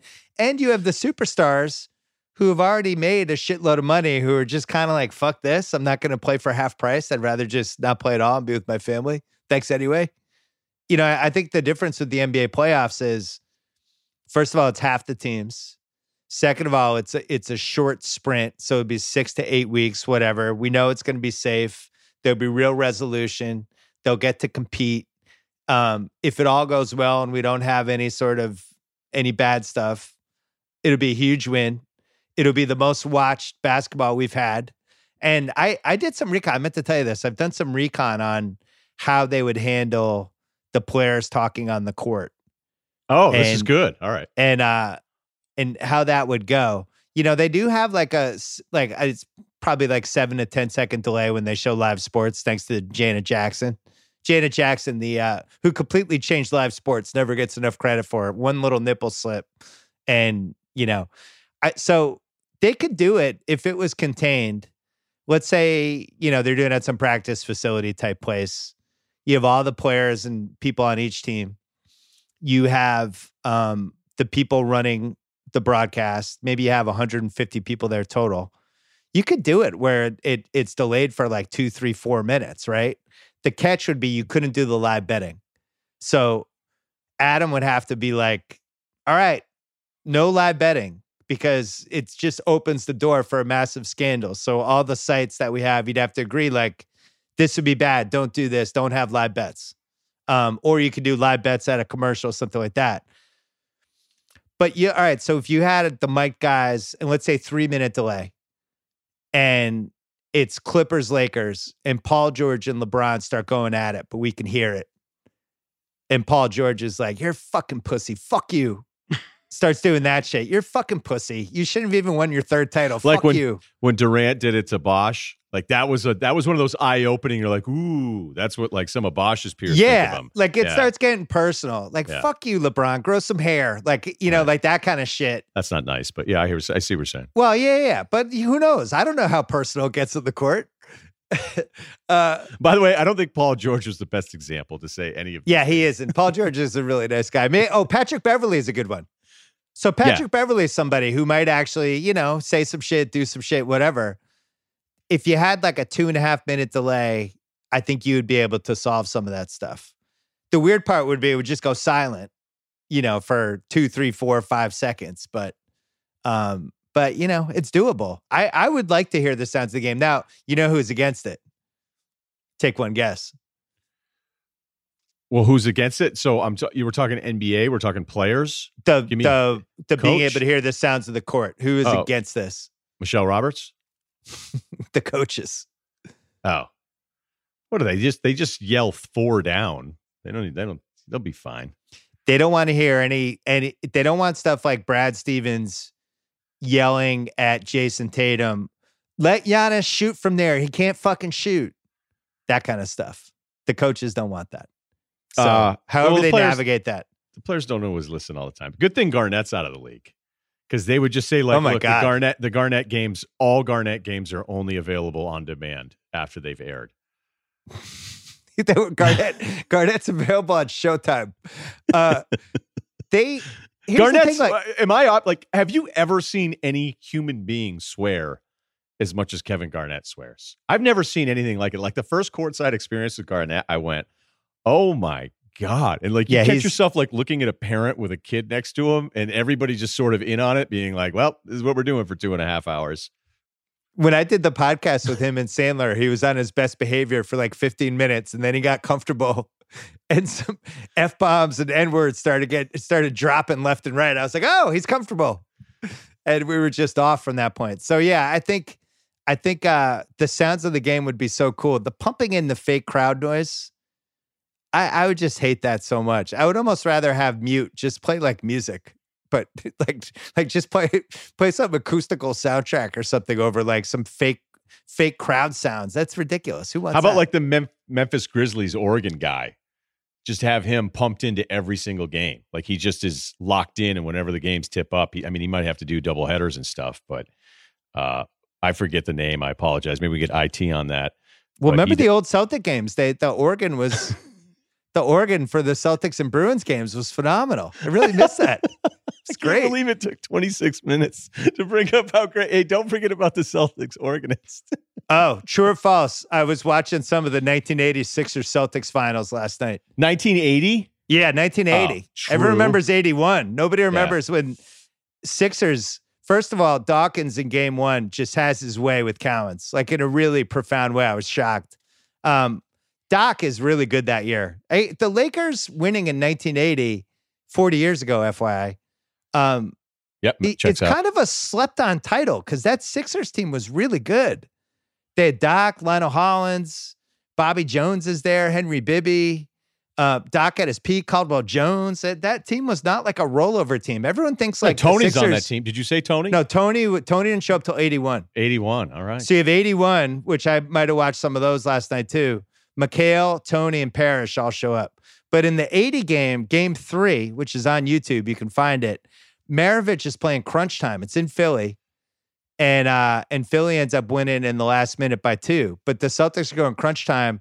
Cowens, Bird, Maravich, Tiny Archibald, and Maxwell. There's four Hall of Famers on the Celtics side and uh and it's the first year of the three point line so somebody takes a three and it's like a fucking spaceship. They're like whoa three! It's like one of those. Bird makes a big three to cut it from five to two and they react like it's the most exciting thing that's ever happened. I highly recommend it. But game four and game five not on youtube because i'm not sure those tapes exist. I don't think they were televised. I think there's only local because that was when they were tape delaying in 80 and 81 so you have the eastern conference finals. There's no record of it. By the way, how great. I know Red Auerbach doesn't get a ton of credit. No, I'm kidding. But I mean, if you talk about him having teams that he thought were good, but he knew like this isn't enough, like he didn't screw around. You know, Right. The the, the, the pre Russell team was a good team, and he was like, we need we need to be better. And the same thing with that 1980 Celtics team because all the names you named, it's like, like you know what? Actually, we're gonna we're gonna totally turn this thing over. And they, They weren't big the enough. Title. Yeah, they weren't big enough. So he goes and adds all that front line stuff. They win a title. I would say game six of the 81 finals, because everyone remembers five and seven. Seven's a legendary game, but game six, Celts come down from behind by 17. But that's the game where Maxwell goes in the stands. And Dick Stockton and his partner, who I think is Kevin Loughery, have an argument about whether it was justified or not. Stockton's like, you can't do that. You no matter what the guy said, you can't hit a fan. And and his partner's like, well, you don't know what he said. And he's like, I mean, Maxwell, he gets going, he bumps into the guy, to some old guy Yeah. who says something. He turns around, and then Maxwell turns back and just goes back and shoves him in the stands. And it's like almost a riot. And you know, this is the worst city you can do this in. Those Philly fans all the guys in the first couple rows are like, let's fucking go. You know, it, it's like way worse. They're like, and, and you can see like the Sixers get nervous. They go in because they're like, oh shit. You know, it's almost like when you, somebody has a crazy spouse, you're like, oh God, I gotta, I gotta get my spouse out of there. Um, all the Sixers like, oh shit, like this could escalate. And uh, Maxwell stays in the game it turns into a rallying point and it's an amazing game but there's a reason they don't show it on hardwood classics or anything because the pivotal turning point is cedric maxwell almost starting a riot it's it's basically the pre-artest melee it's unbelievable Now it's a good point because you know I'd heard people say, well, well you know, and it would usually come down. Um, I don't know. Sometimes like the the sensibilities that are applied after the fact when it comes to different issues, and it's like, oh, Mike Milbury, that's funny, but the Ron Artest thing isn't, and then is it a race thing? But you'd always be like, you know, the Maxwell thing. I don't remember. I mean, look, I'm really young for that. This is where the gap shows up between you and I. But that wasn't I don't think it was just a pro Boston consume thing. I think people kind of understood it, or maybe it was just people understanding Philly. I don't know, but I, it wasn't. I don't. Like, was Max vilified for that? Because I don't feel like historically he ever has been. No, it's a, that was a different era. There, there were way more fights back then in the NBA. Crowds way more involved. Um, it's a lot. It's just a lot more vicious. The stuff people are yelling at, at courtside and things like that. Like even I was reading, I was reading some of the Phil Jackson stuff. They they leaked um or they didn't leak. They just they ran the ESPN magazine. Phil Jackson did this four part series for ESPN the magazine during the final season, and part one runs right before the playoffs, and he's just throwing grenades in there. And Jerry Krause and um, he's has this whole thing about um about the Lakers, how he's been, you know, he never knows if he wants to coach again, but he has been watching the Lakers and kind of makes it seem like they're not poorly coached, all this stuff. But in part four of that, talks about the Jazz fans how frustrated it is for the Bulls because the Jazz fans are just throwing coins at them for the entire game. And it's like, we know security won't help us out. And it's just, so this is all through the 90s, shit like that's going on. It was really the Artest melee was the tipping point. Things were, whether we want to admit it or not, things were weird. I went to the Net Celtics game, which I know you did too in 02, the uh, Eastern Finals, when Jason Kidd had had the domestic violence incident with his wife and you had idiot fans in the stands wearing, you know, wife beater t-shirts with kids number on it and it was horrible and I remember even writing about it like, wow, this is like a dark moment for us. But it, it like now if that happened like they, people would lose their fucking minds, the world would end. This was 2002. It's not that long ago. 18 no, years oh, ago. No, it isn't, but I mean it, it that part of it, that fan player interaction thing is so different where you know Westbrook had the moment with the Jazz fan, and it became it it was beyond the 24 hour news cycle. And oh yeah, it's I never really you know I, am like okay, well what are you doing here? Because first of all, Westbrook is about as antagonistic as it gets. All right, but it doesn't excuse you saying whatever you want to say to him.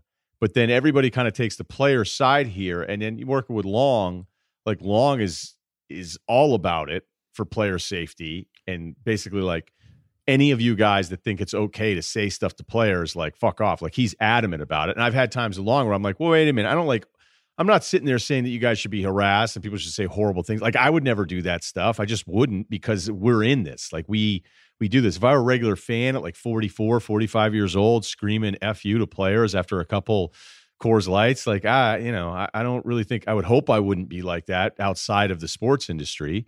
But um, like a lot of things, I, I think it's swung so far that it, it's it's so if you're the player and and you tell a guy to fuck off and he says it back to you, now it's it's on the fan because there's definitely times where you can see like the fans are more often than not the ones that are wrong here and out of control. But I do think there are instances where it's like, well, wait a minute, if you're if you're coming at me and I'm going at you and you've acknowledged me, then it's kind of on.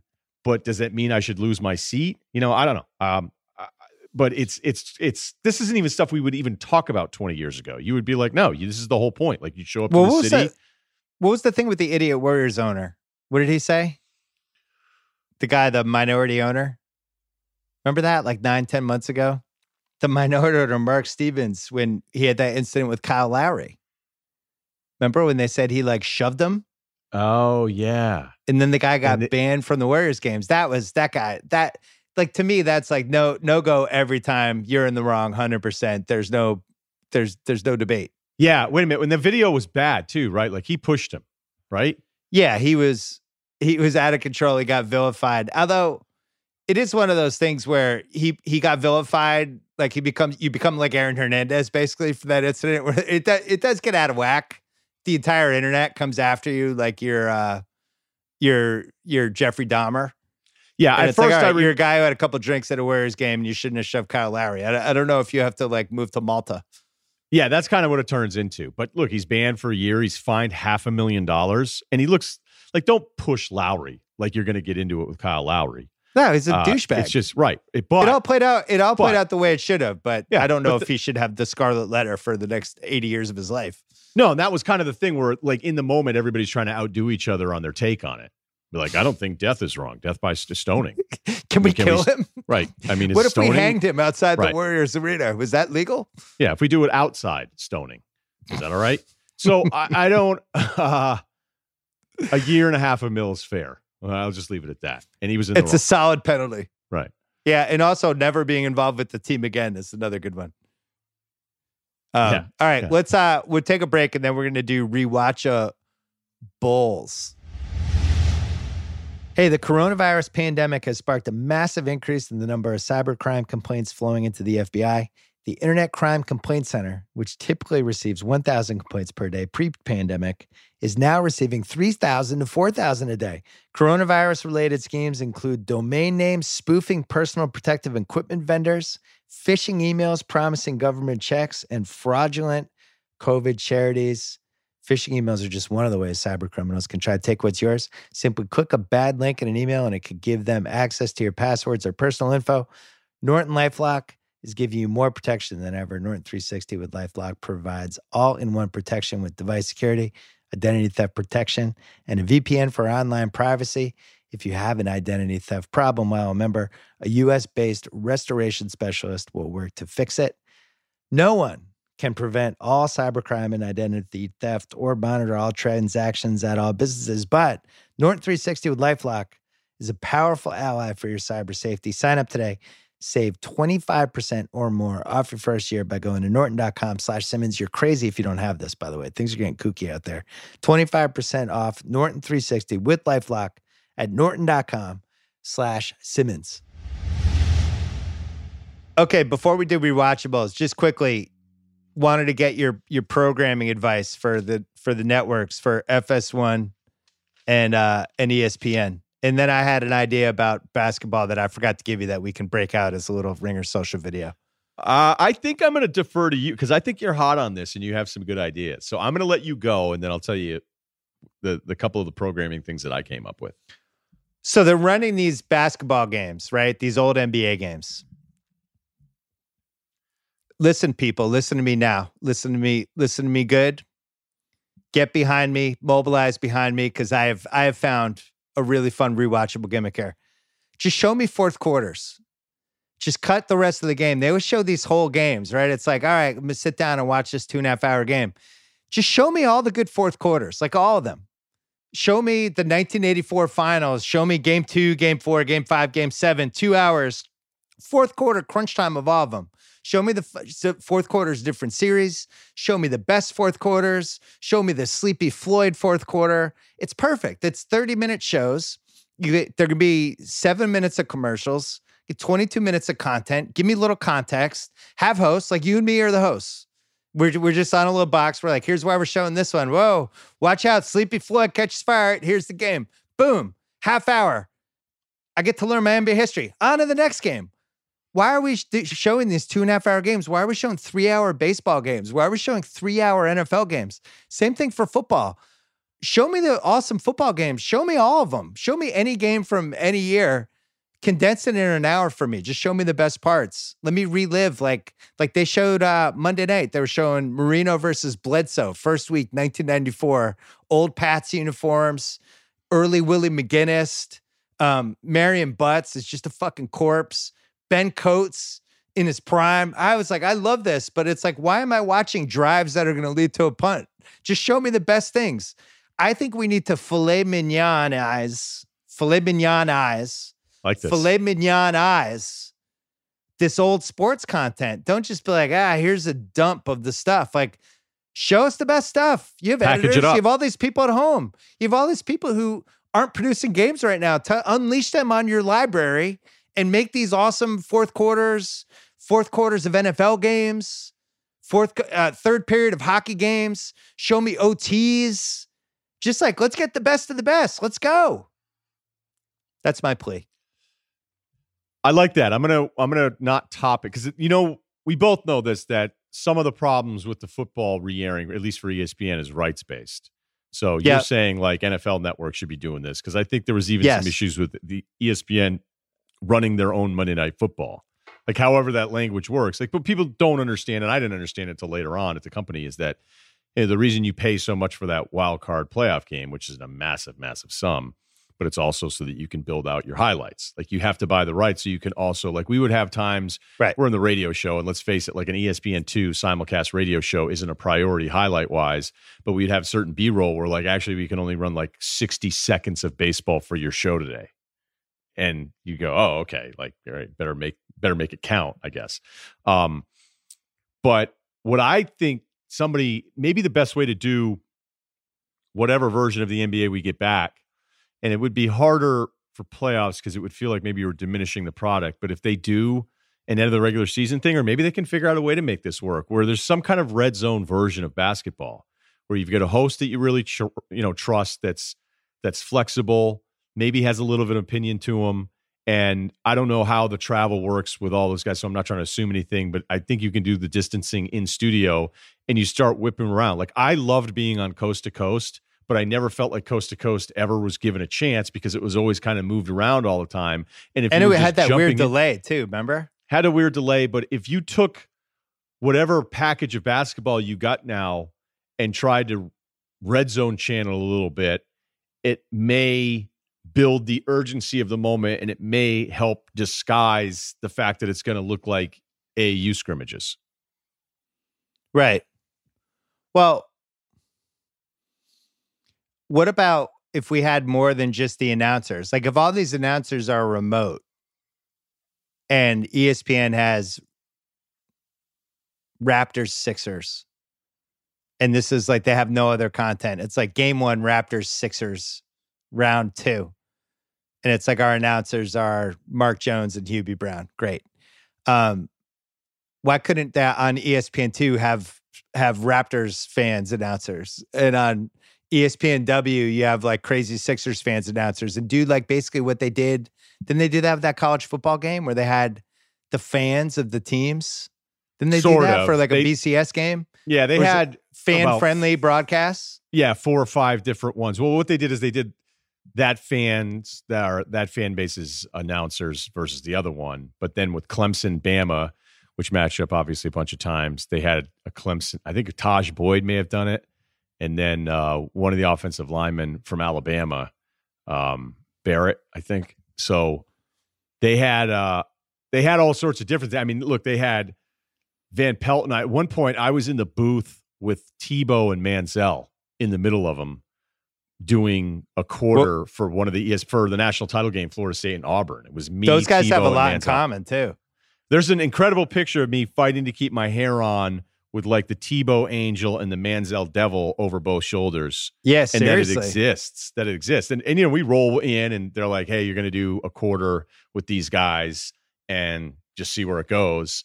And it just kind of turns into a whole thing. Like Van Pelt and I were doing it, and Van Pelt and I are kind of playing off each other the whole thing. But I'm with you. Like, why not experiment a little bit more with this? But as we both know, all the leagues have basically final say over who's doing any of their games. So right, and they're have- going to gravitate toward being careful. Yeah. Here's here's another idea I have. I've been meaning to get this. This is a reader uh, listener named Ben Grossman Cohen. He was like, "All right, there's no fan thing. Well, why does there have to be no fans? What if they sell this for the NBA? They sell a limited number of spots to be inside the quarantine bubble. You get to go to all the games, have backstage passes." And he asks, how many rich guys would leave their families behind for three months to do nothing but watch basketball and and be around the players? Um, so I was thinking about this because the rich guys do travel and they know who they are, and some of them even listen to this podcast where it's like they just have so much money and and whatever. To be to be like one of like the 25 rich guys the NBA invited to just go to all the playoff games and it's like all right it's you get all you can eat playoff tickets the price is 10 million dollars half of it goes to the to the league half of it goes to covid-19 relief so 10 million dollars to get in it's all you can eat you're here hotel room 10 million dollars per ticket and we're going to sell 25 of these make 250 million dollars do 25 rich guys buy these tickets? Maybe. Uh, 25. I mean, look, He's some guys are 25. so yeah, there, there'd be 25 guys that would do it because it'd be the status of it. I mean, this is the ultimate courtside seat. It's the ultimate No. court. It's the ultimate Right. fucking dick swing. Ultimate. right, right. Oh, Now, you won the 25? No, I couldn't get in. They didn't ask me. Really? They didn't ask you? But then at the flip side, I heard you're going to the to the to the campus, the playoff campus. Yeah, you know, Adam called me and he was he told me the price, and I was just like, "Wow, you once in a lifetime, obviously. You know, you have the money, I got to spend it."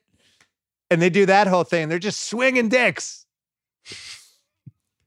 I think they get 25. I think they could get 50. 'Cause if 50 guys start to getting, drop like, 10 million. start getting the Saudi Arabians, maybe a couple Russians. Like you start you looking global. I don't know if the NBA would deal with the Russians right now. Yeah, maybe a couple. Need to need to make that CBA money back. CBA's going backwards. It would help preserve the cap. The optics are one problem, but we're just pretending as if that's not an issue. I think the second problem is Dion Waiters would be like, "Yo, I need two. I think that I think it would make everybody so mad where they just sh- show this crowd and it's just all these guys with Dr. Pepper dyed hair and like their fancy leather jacket and just like walking around with their pass. And they paid $10 million to be there for two months. I think it'll work. I love that you're trying pay. to save save the salary cap because if a player got upset, you'd be like, "No, that that it's fifty percent basketball related revenue." And then if you sit there and say some of this is going to the COVID research, get get more testing going, yeah, there's a way to spin it there politically to try to get it in your favor. But um, I'm just trying to think. Bezos is just there. He's got two tickets. He's got him and his girlfriend. But where He are they doubled sitting? up. They're sitting 20 on million bucks. ends. He's like, I want two. I'm in for 20 mil. No, they'd have to sit at opposite sides though. No, they they because they're they're covered. They're they're they're not distancing already. So you can go with your spouse. Then Not everybody. like Not everybody would want to do that. right. Because it's also a way to maybe get away from your spouse Right. if you're It's not, not you. fan. It's the NBA. yeah, it's like, oh, honey, sorry, they only said one ticket. It's just going to be me. It's just going to be me with all these people. The I do think there's the best part there. would be who would want it for free. Like Jim, Clippers guy, would be like, "Well, obviously I'm free, right?" And you'd be like, "No, probably not. Like we appreciate your support." Goldstein? yeah, Oh, Goldstein's in. The funny thing though is, he'd fly coach to get there, but he'd pay the 10 million for the ticket. Because no one gets more excited about walking back to the post game presser without a press pass than Goldstein.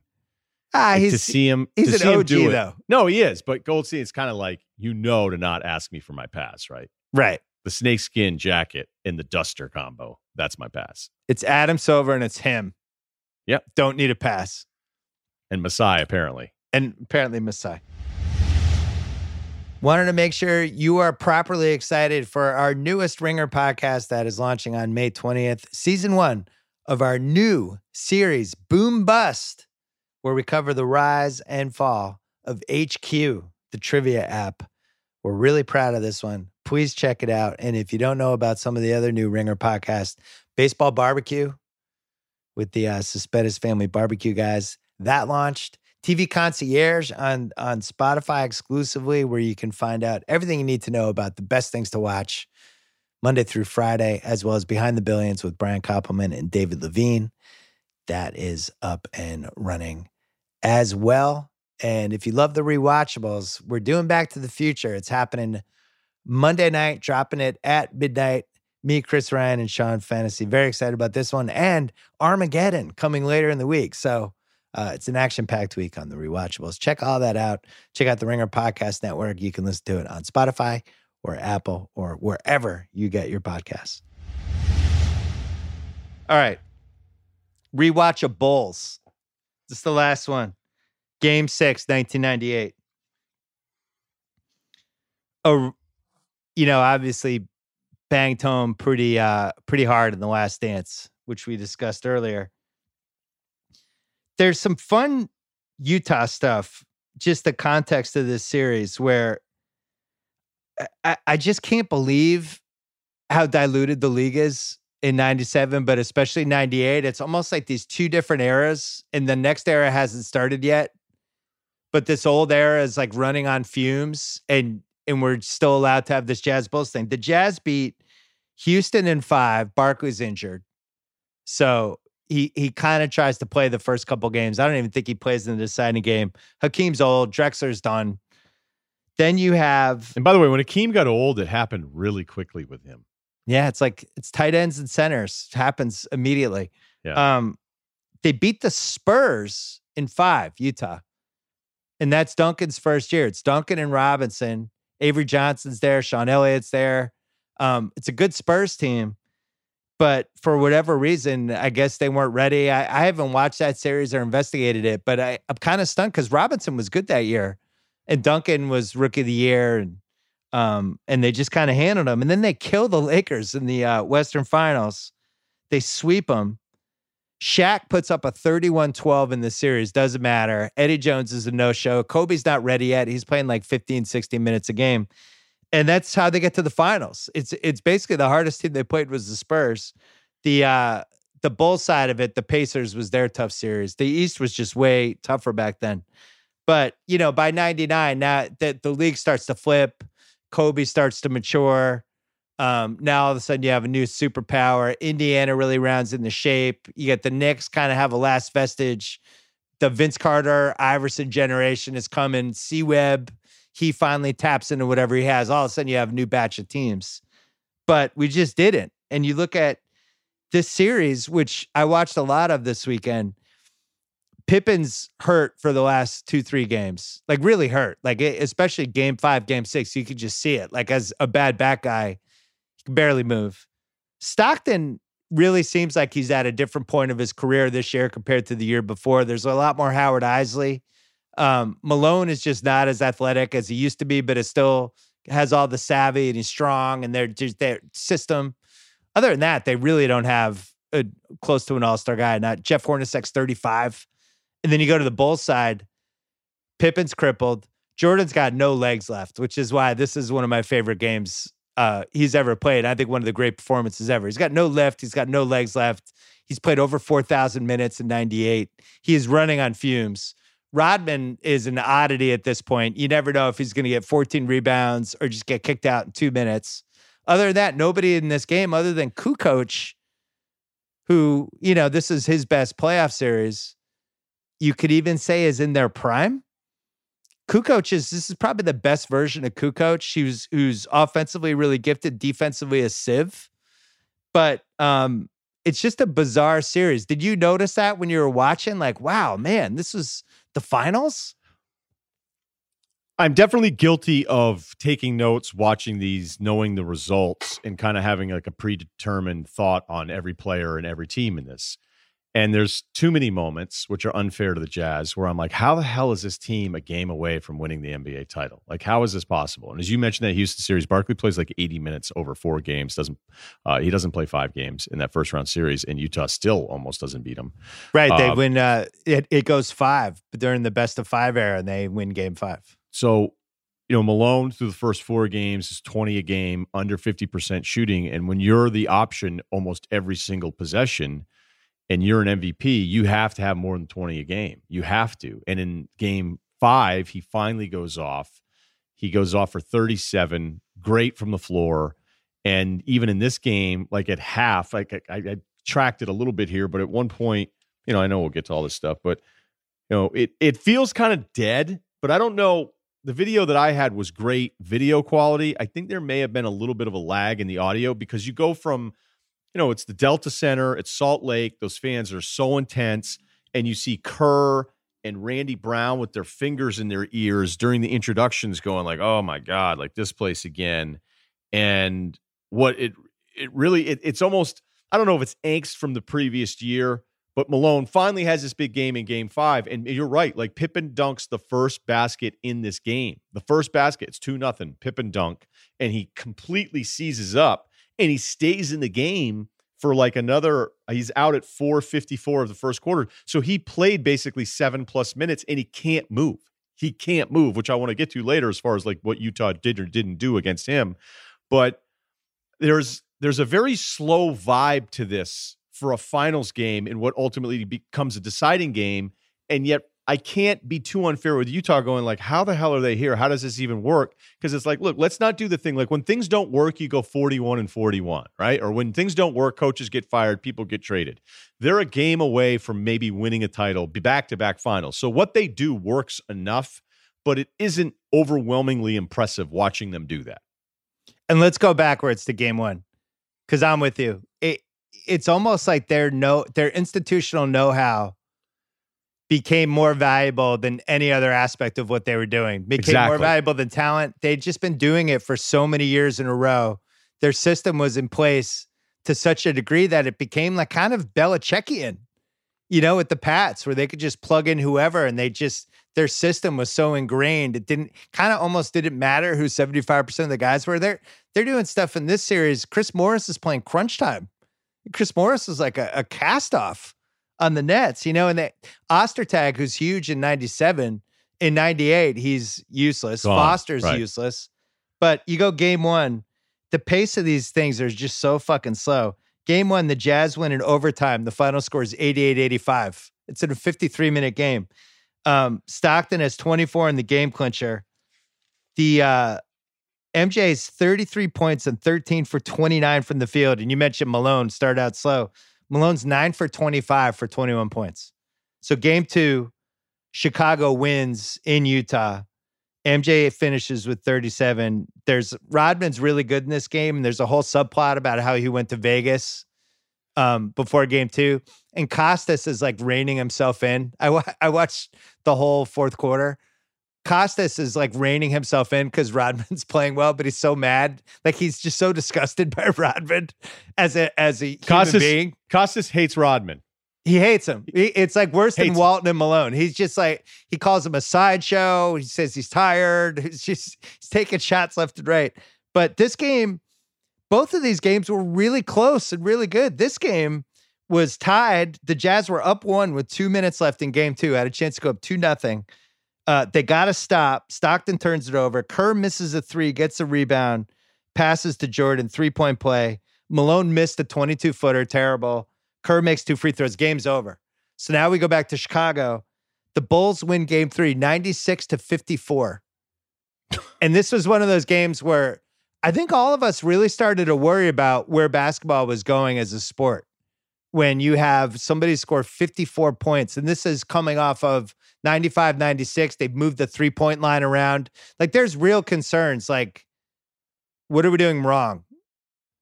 Why isn't this more fun? Why is this so slow?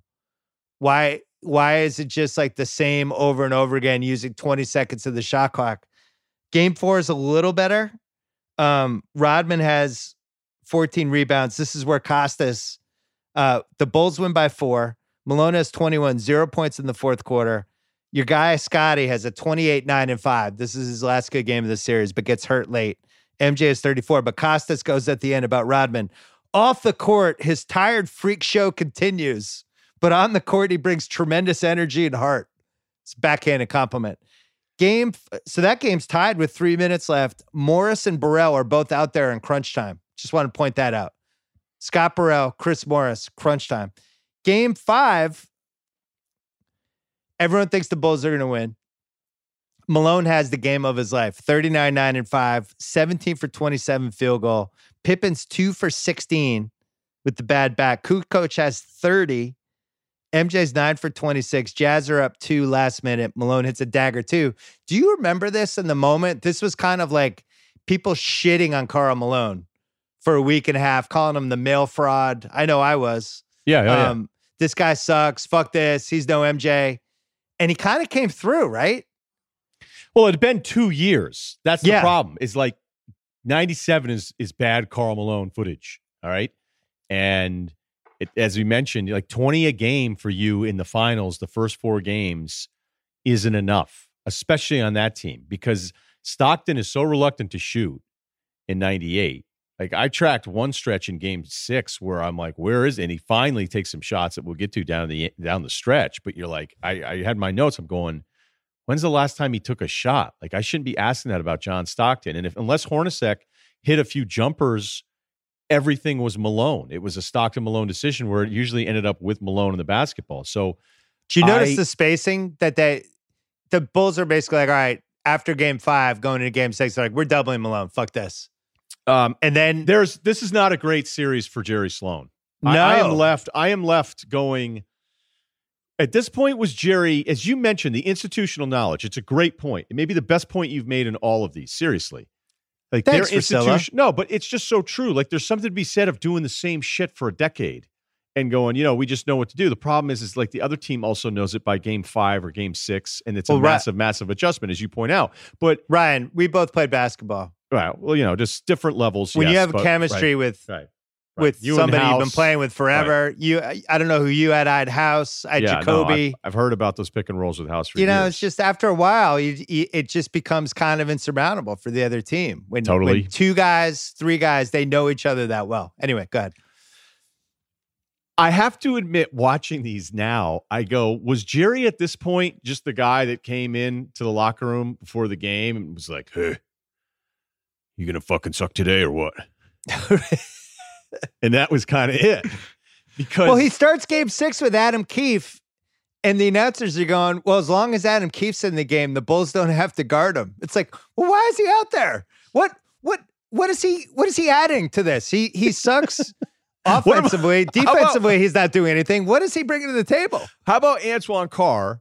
Where they're like, "Where's Antoine Carr?" They're freaking out that Antoine Carr isn't in the game now. Granted, he went five for five in the second half of Game Five, and you Shooting know what? wide open 20 footers every time. and by the way, like when you mention the the scoring, I, I just think it's worth saying again. The Jazz scored 54 points in a finals game.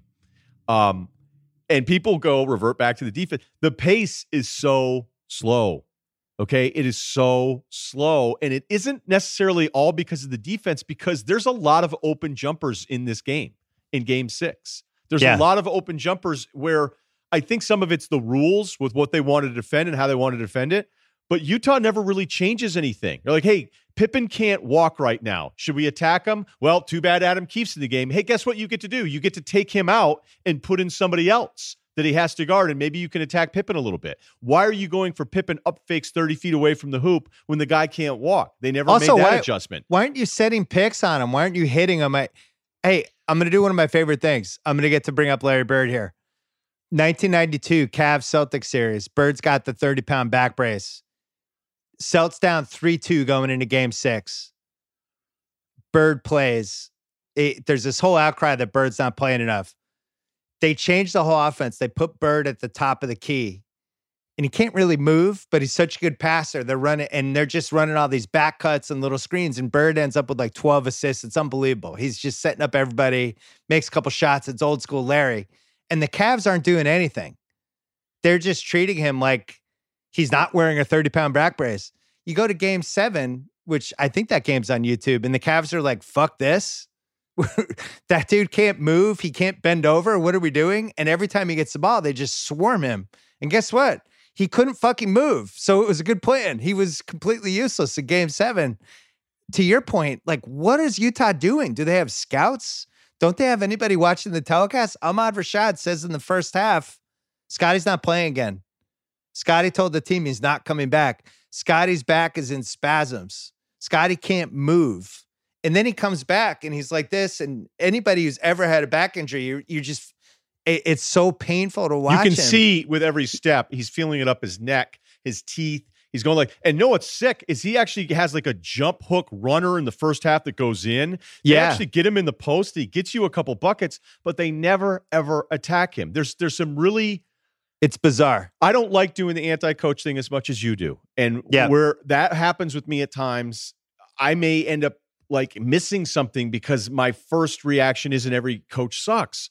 But I have to like I have to admit, like I think Sloan's thing was it's this is who we are, this is our identity, this is what we do. Like I caught him saying, Hey, we're running four. They do that block screen where they they screen block to block where the four guys beat the shit out of each other to get Malone an entry pass, which we will get to at the end of this game. And that's kind of their bread and butter. And that's what they do. But the things within the game, like it's great you have an offense that works. And again, like I can't sit here. It's almost like my Houston Rockets thing.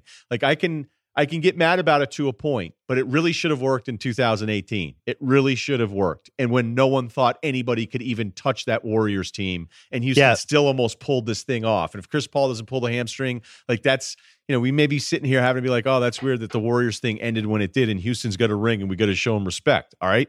But to say Sloan, like I think it's two different things. I think it's Sloan's big picture identity. This is who we are. I've got maybe one of the smartest guys out there running our offense in Stockton and a Malone guy who I can count on. But in a series when we become predictable because we run the same shit every single time down, am I in game aware? Was Sloan at this stage of his career in game aware? Was there anyone on that staff saying, we got to attack Scottie? Why are we defending Scotty this far away from the hoop? Why are we letting because there's some there's some glimpses too of modern NBA that you see where when Jordan has that drive, and I don't want to get out of order here. This is your deal, so I I, I don't want to do too much far ahead of time. But like there's moments where you can see that Phil Jackson sticking shooters in the corners, whether yeah. it's Kukoc or Kerr one side, to prevent that help off, which you still probably should have helped because it's MJ with the ball. But like that's the kind of stuff that Phil Jackson is doing, and the doubles in their rules with doubling Karl Malone that change within the game. That it made me wonder now as I'm a little more educated watch these games and go,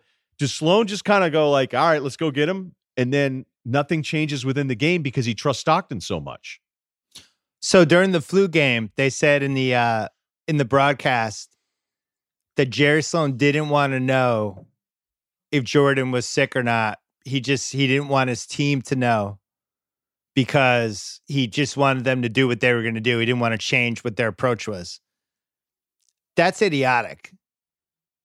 If if the guy on the other team is is clearly compromised, why wouldn't you want you want your team to know that? Why would you be running him around on picks and just trying to wear him down? Same thing for game. I'm sure he didn't want to know that Pippen was hurt. And I'm sure the Utah was built back in the 90s where it's like, nah, don't tell Jerry. He'll get mad at you. Like that, Jerry doesn't want to know. Jerry feels like the team's prepared. He just wants them to do their thing. He doesn't want any outside information because anybody who worked for the team could have been like, hey, does Jerry know about the Scottie Pippen thing? Like his back's fucked up. He well, might can't help back. Like, look, it, it, all these assistants these NBA teams have, and it's even more ridiculous now. But somebody notices it. Somebody notices it, and they just they don't do anything with it. Did you see the play in the fourth quarter? He goes and sets a screen, but somebody bumps into him. Malone. He's setting a screen for Jordan. Yeah. And Scotty falls down the same way like my dad would fall down when he's walking his dogs. Like he goes down and he's trying to get up. He's trying to push off with his hand just to stand up, like gingerly. As he's doing this, Jordan is dribbling around him and shoots shoots a jumper as Scottie's kind of just rising to the ground. Like it's like you're watching, your heart's breaking for Pippen because he's so hurt. And, and, I mean, you know, the the number one story of this game is the storybook ending for Jordan, which I know we'll talk about. But um, the number two story for me is Pippen and the redemption for the migraine game. And that and you know asking to come out in game three in the Knicks series, but was always this guy who was one of my favorite non-Celtics ever. Um, people shit on for the migraine game. He was always considered maybe not quite as tough as as Michael. Meanwhile, he was. And this game over anything else, like he plays 25 minutes. I don't know how he did it. And he's in the right spots. And there's this great moment when Jordan's about to hit the game winning shot. Scotty goes to clear out and he's like kind of near midcourt and he's yelling at the ref that Utah's playing an illegal defense as this Michael Jordan moments, like this incredible moment that everybody's just kind of watching and be like, holy shit, is this really happening? And Scotty's like, hey man, they're playing illegal defense over there. I, I just thought the, to me, this is like my favorite Pippen game of all the Pippen games. Yeah, he deserves whatever spirit award you want to give him on this one because um because all those things you said. Like some of this now, because I think people like Pippen and his second run at ESPN has gone a lot better than the first run, where you know he was he's a quiet guy, and if you're going to ask him to like carry a studio show, that's going to be a problem. But if you let him play off of other guys with players, like I think on the jump, like we see a cooler version of Scotty, and I think people want to defend Scotty, especially in those first few episodes where there's all this stuff about the surgery and then it gets to the game three and sitting out. Like he has to wear that because I mean, if MJ's calling calling Phil after he doesn't go back in that Knicks game, being like, Scotty's never going to live this down. If Bill Cartwright's crying in the locker room, like that's real shit. That's like we should be sitting here 20 something years later going, oh, actually, it's been bl- overblown. So he had to wear a lot of this stuff. And I know that that affected how I thought of him, but I have more respect for him now because he can't move. He can't move in this game and he's out there. And you mentioned that screen where he can't get up. It's, I don't know how much of the sequencing you want to do here, but he could do it. It's 66 61 at the end of the third. And you can see MJ immediately is like, okay. And MJ was three of 14 in the fourth quarters of the previous two games. And Costas not only hates Rodman, um, he is selling. And I think he has to sell it this hard. I don't think it's overselling. I think it's the accurate amount of selling of like we could be witnessing the last minutes of Michael Jordan. Like that's a big deal. And Costas doesn't miss that beat at all. Even though listening to it, I'm like, man, Costas is not the traditional play-by-play guy. And and sometimes I think it's it's great because he has awareness of the story, which I think I like in play-by-play. But then there's other moments where you go, sometimes I prefer everybody just kind of laying out, but it's not going to happen in a three-man booth. At one point, Isiah Thomas is like, the Bulls need more Luke Longley. He hasn't taken a shot, which you're like, what? like, wait. It's like, a rough what? game for Isiah. like, what are you what? Yeah. Um Rodman hits a jumper. Remember that one from like Yeah. 20 feet straight out. Rodman has this weird stretch where he gets tangled with Malone, and we all know that play where they're just like he trips him, Malone elbows him, he grabs Malone again, and Costas just murders Rodman. He goes He's like, Joe Buck, Randy Mo- Randy Moss. He Yeah. like loses his mind. That's got to be a flagrant. Oh my god! And then they show the replay. It's like, ah, it's fine. That's not the line though. The line is they were they're scheduled to do a a wrestling thing, and he's just immediately the tone is just shitting on wrestling. Lower, and he oh, goes, lower themselves, Yeah, lowering lower- themselves to so- a wrestling event. Rodman wants to start. Not sure why Karl Malone would want to lower himself to something like that. You know, this is a this is a message out there to all the young play by play guys. Don't do moralist play by play. There's too many of them. It's never worked. It's of an older generation. Yeah, Joe Buck work. became a hundred times cooler once he just started letting it fly because Joe Buck's freaking amazing anyway at what he does. Yeah. Like, Joe Bucks is so good that he's like more relaxed than anybody that's done it. But whenever you do moralist play, like there's a couple guys, like there'll be a fight or there'll be some sort of thing like, oh, no place in the game for that. And you're like, you know what? Put, just stop doing the Pollyanna shit and just shut up and know that like guys go at it. All right. This is this is still some form of physical competition here. And guys are gonna lose it a little bit. But he is crushing Rodman whenever he gets a chance and he jumps all over him that. And you're right. Then they sees it again. And to Costas' credit, he changes his mind and is like, ah, okay, maybe that one wasn't flagrant. But when Well, hold Rodman on. hits- We got we got to explain why Costas is announcing this game. Oh, yes. Take it away. Our guy Marv, who's been one of the stars of the rewatchables, who had just run out of ways to be impressed by uh by Michael. Run We'll out never- of ways. We'll we'll never know if he would have been impressed by uh by the last 41.9 seconds of this game because Marv is announcing he was accused of assault. He had to leave NBC and was out for a year. So Costas comes in and Costas had announced uh ABA games in the 70s. And it's weird. The booth doesn't work. It's it's bad because you have Collins and Isiah together. Collins doesn't need a third person. He's loquacious. He they're constantly trying to set each other up. Collins is saying stuff like, and uh, and the and Isiah, that's what Michael loves to do there. Like he's always referencing Isiah, and Isiah's always referencing Doug. It's not working. I don't the think they listen to each other either, by the way. I, It, both, it, both it seems like they're in different locations. Yeah. Yeah. Um, but the biggest thing is Costas, and we've seen this before.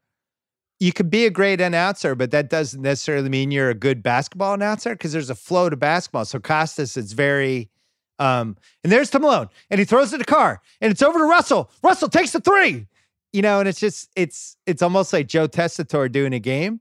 But then you get the good Costas because when that when it's like he's the guy you want there when Jordan like the last 41.9 when he lays it out and he immediately understands the moment and he does this whole thing about if that was the last shot Michael Jordan ever takes what a way to go out. And he's almost he turns into Howard Cosell. It's amazing. But his play his actual play by play wasn't that good. So it's like there's pros and cons to the Costas experience. It it seems like you liked him a little more. I did because I, I do think that there's storytelling that should go with this, where yeah I don't know the right way to do play by play. I did it for a year in baseball. I sucked. I did one Celtics game. I was even worse. I mean, you don't just show up and do a Celtics game. But basically, the station I worked at, that you worked at before I was there, the zone, I was free. And they were like, hey, do you want that on your resume that you called an NBA game? And I was like, yeah, of course, you know. And I went from calling double A Red Sox games to uh, an NBA game in like 20 months. And I knew I knew I wasn't going to do it. Like I knew that wasn't I was like, you know what, I'm an opinion guy. This is what I like more. But at first I was like, oh, I want to do play by play. So I don't ever I'm nothing more than a consumer of it like you are. So I kind of like I think Breen's great, and I like when Breen and Van Gundy and Mark Jackson are doing the top. You like when they stuff. go podcast? I yeah. do, right. And when people do, oh, you know, oh, it's a game, and I've got the podcast tonight. You know, you know what I don't need though? I don't need a fucking breakdown of 200 possessions. I know because there isn't always something to break down. There isn't always a screen. There isn't always a read that's wrong. Sometimes a guy just makes a shot, and then the analyst I would say not necessarily like the insecure analyst, although that would be the case and it's understandable, but some guys who kind of make their mark on it. Like I don't need a factoid. I don't need a breakdown of every single possession. So if you give me story at times, I actually think guys should kind of lay out even more with television, but it's just hard Agree. to do. And I think there's always more of a thing with a three man booth where it becomes cluttery because it- there becomes competition with the two guys more so than like, hey, I trust you, you trust me. Let's not try to do this thing where I'm trying to alpha you in this whole deal. But no one really lays out that much. This booth for NBC had been a work like this is we're almost through the decade and it's never the same. So clearly NBC was always trying to figure out a way to fix it. And it reminds me a little bit of the Monday Night Football problem that ESPN has is that the reason ESPN is going after stars is because people want stars. You may not think you do, but for every TV show, if it's a do it yourself show, you're more likely to watch a show if there's a celebrity do it yourself thing as opposed to Dave, who's really good on his miter saw. Okay. So when I think of some of the guys that are big names in the NBA that got these chances in this NBC booth, they're not ready. Like Isiah isn't ready. Magic wasn't great before this. Bill Walton's like on a vendetta, which is like the weirdest of the entire decade. But Well, think I how many also- boo- think how many boosts we got during all these MJ saying. rewatchables games. Like- Every year it changed. it's completely changed. Like Matty Guokas is calling big games at one point, and I'm like, wow, that's actually kind of crazy because that's usually not what has to happen. So as I finish the point here is that like that's why the executives make these decisions and are still now 20 years later struggling to find that star that resonates. But the problem always becomes that you're giving the star a job that he doesn't have any qualifications for. And if everybody were just happy with the most well-spoken play-by-play color commentary guy who's been banging it away on college games or doing the Tuesday night NBA game and is fourth or fifth but has the best talent, like that guy doesn't get that job because he's not a big enough star because the executive knows that's not who you want to watch or listen to. The the storied history of NBA stars trying to go into the play-by-play booth and not doing well is long. I chronicled it in my book, which was 11 years ago, and since then we've had at least five more guys who have been able to do it. It's unbelievable. I mean, there was if you go back to the 70s, Oscar Robertson is on the broadcast one year for the playoffs, and like halfway through the finals, they just get rid of him Yeah. Like they're just like, man, this isn't working. Oscar, don't show up for game four. And he's gone. He's there's no no sign of it. It's like 1975 or 1970. It's after he retired. Um, but Like, yeah, imagine if like they they would use Rick Witten. Barry. And Rick Barry they- was in the 70s. He was still playing. It was the only guy they could find. Imagine if they said to Witten like week 11, hey, you're off um, the next five or six weeks. yeah, uh, we'll call you. We'll call you six weeks from now and see how it goes. And, But yeah, he's you know what though, real quickly, like I don't know what happened with Oscar, but like the weird thing about it now is you're so in the moment, you're living in this moment that when it goes bad for you as the new guy, like you're way better off not being any good as a guy that's been around. But when you're the new guy that isn't as good, and it's a really hard thing to just jump into. I know you think it's easier than I do. I think it's harder to just jump in and understand the beats and when we need analysis and when we no, don't need I, I think it's hard. Oh. I, I I 100% think it's hard. Okay. I thought at one point you thought it was a little bit easier. I think it's so much harder, but the problem now, especially for the Monday night booth, is that you are the only show that night. And the second something goes wrong, then social media just turns on you and it it becomes even worse. Like I think Witten and Booger actually got worse as their seasons went along because it just sucked for him to have the job and everybody ripping him all the time. I think the reason it's so hard is because it's so artificial and because it's almost always overproduced. The producers run game telecast, the producers run studio shows, and they kind of just take the pieces they have, who are the actual on air talent, and they cram them into whatever they decide this is what our show is going to be. So it's like, oh, all right. So you, you could see it in one of the games. I think it's game six. They have the three guys standing up at the beginning, right? They have Costas, who can talk in his sleep for the rest of his life. Collins, who's done enough TV at this point where he's pretty comfortable. And then they go to Isiah, and he's got to narrate over this pre-packaged video thing, like The here- far and away video, by the way, where they had this weird like '90s like dramatic cinema music. Do you remember that? Oh I wrote- yeah, it's it's like Antoine Carr highlights, and it sounds like the soundtrack to Far and Away. Right. So they come out of that, and the three guys are on the court. They're all different sizes. It's bizarre. And it goes to Isiah, and he, Isiah has to like talk for a minute straight That's so as they're long. showing this highlight thing. And he's barely done TV. And and guess what? He stops and starts and fumbles and he's terrible and he can barely get the point and it doesn't match up. And then it comes back to him and now he's staring in the camera. And it's like, yeah, maybe don't do that with Isiah Thomas. or pre-tape it. Yeah. Or it actually reminds me of the music from the steak. It's what's for dinner ads. It's a really weird. It's a really like, you know, no hip hop. It's NBA Finals. What the hell is so this? think about so just over the course of this decade, NBC gets the rights. They start with Marv and Fratello. It goes to Marv and and Fratello with Magic Johnson. Then it's like I think just Marv and Magic Johnson. Maybe that's it.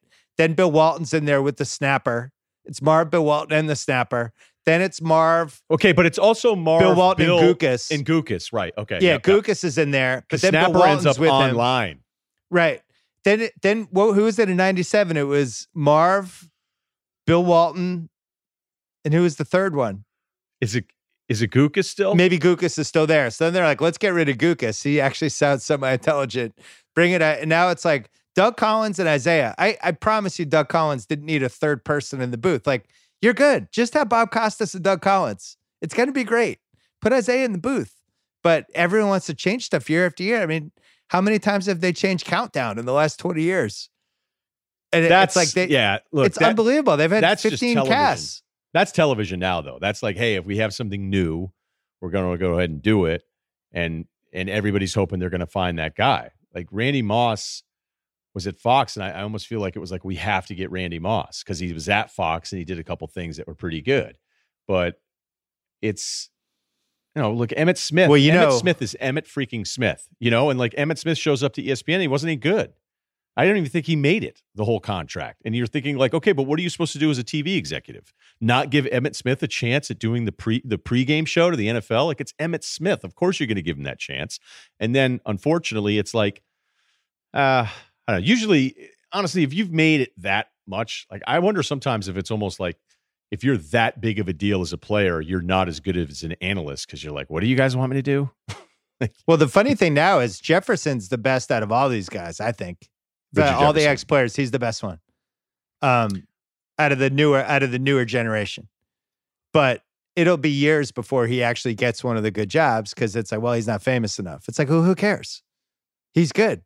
Go go listen to him on the Nets games. He's the best one of all the local color guys out of all of them. He's the best.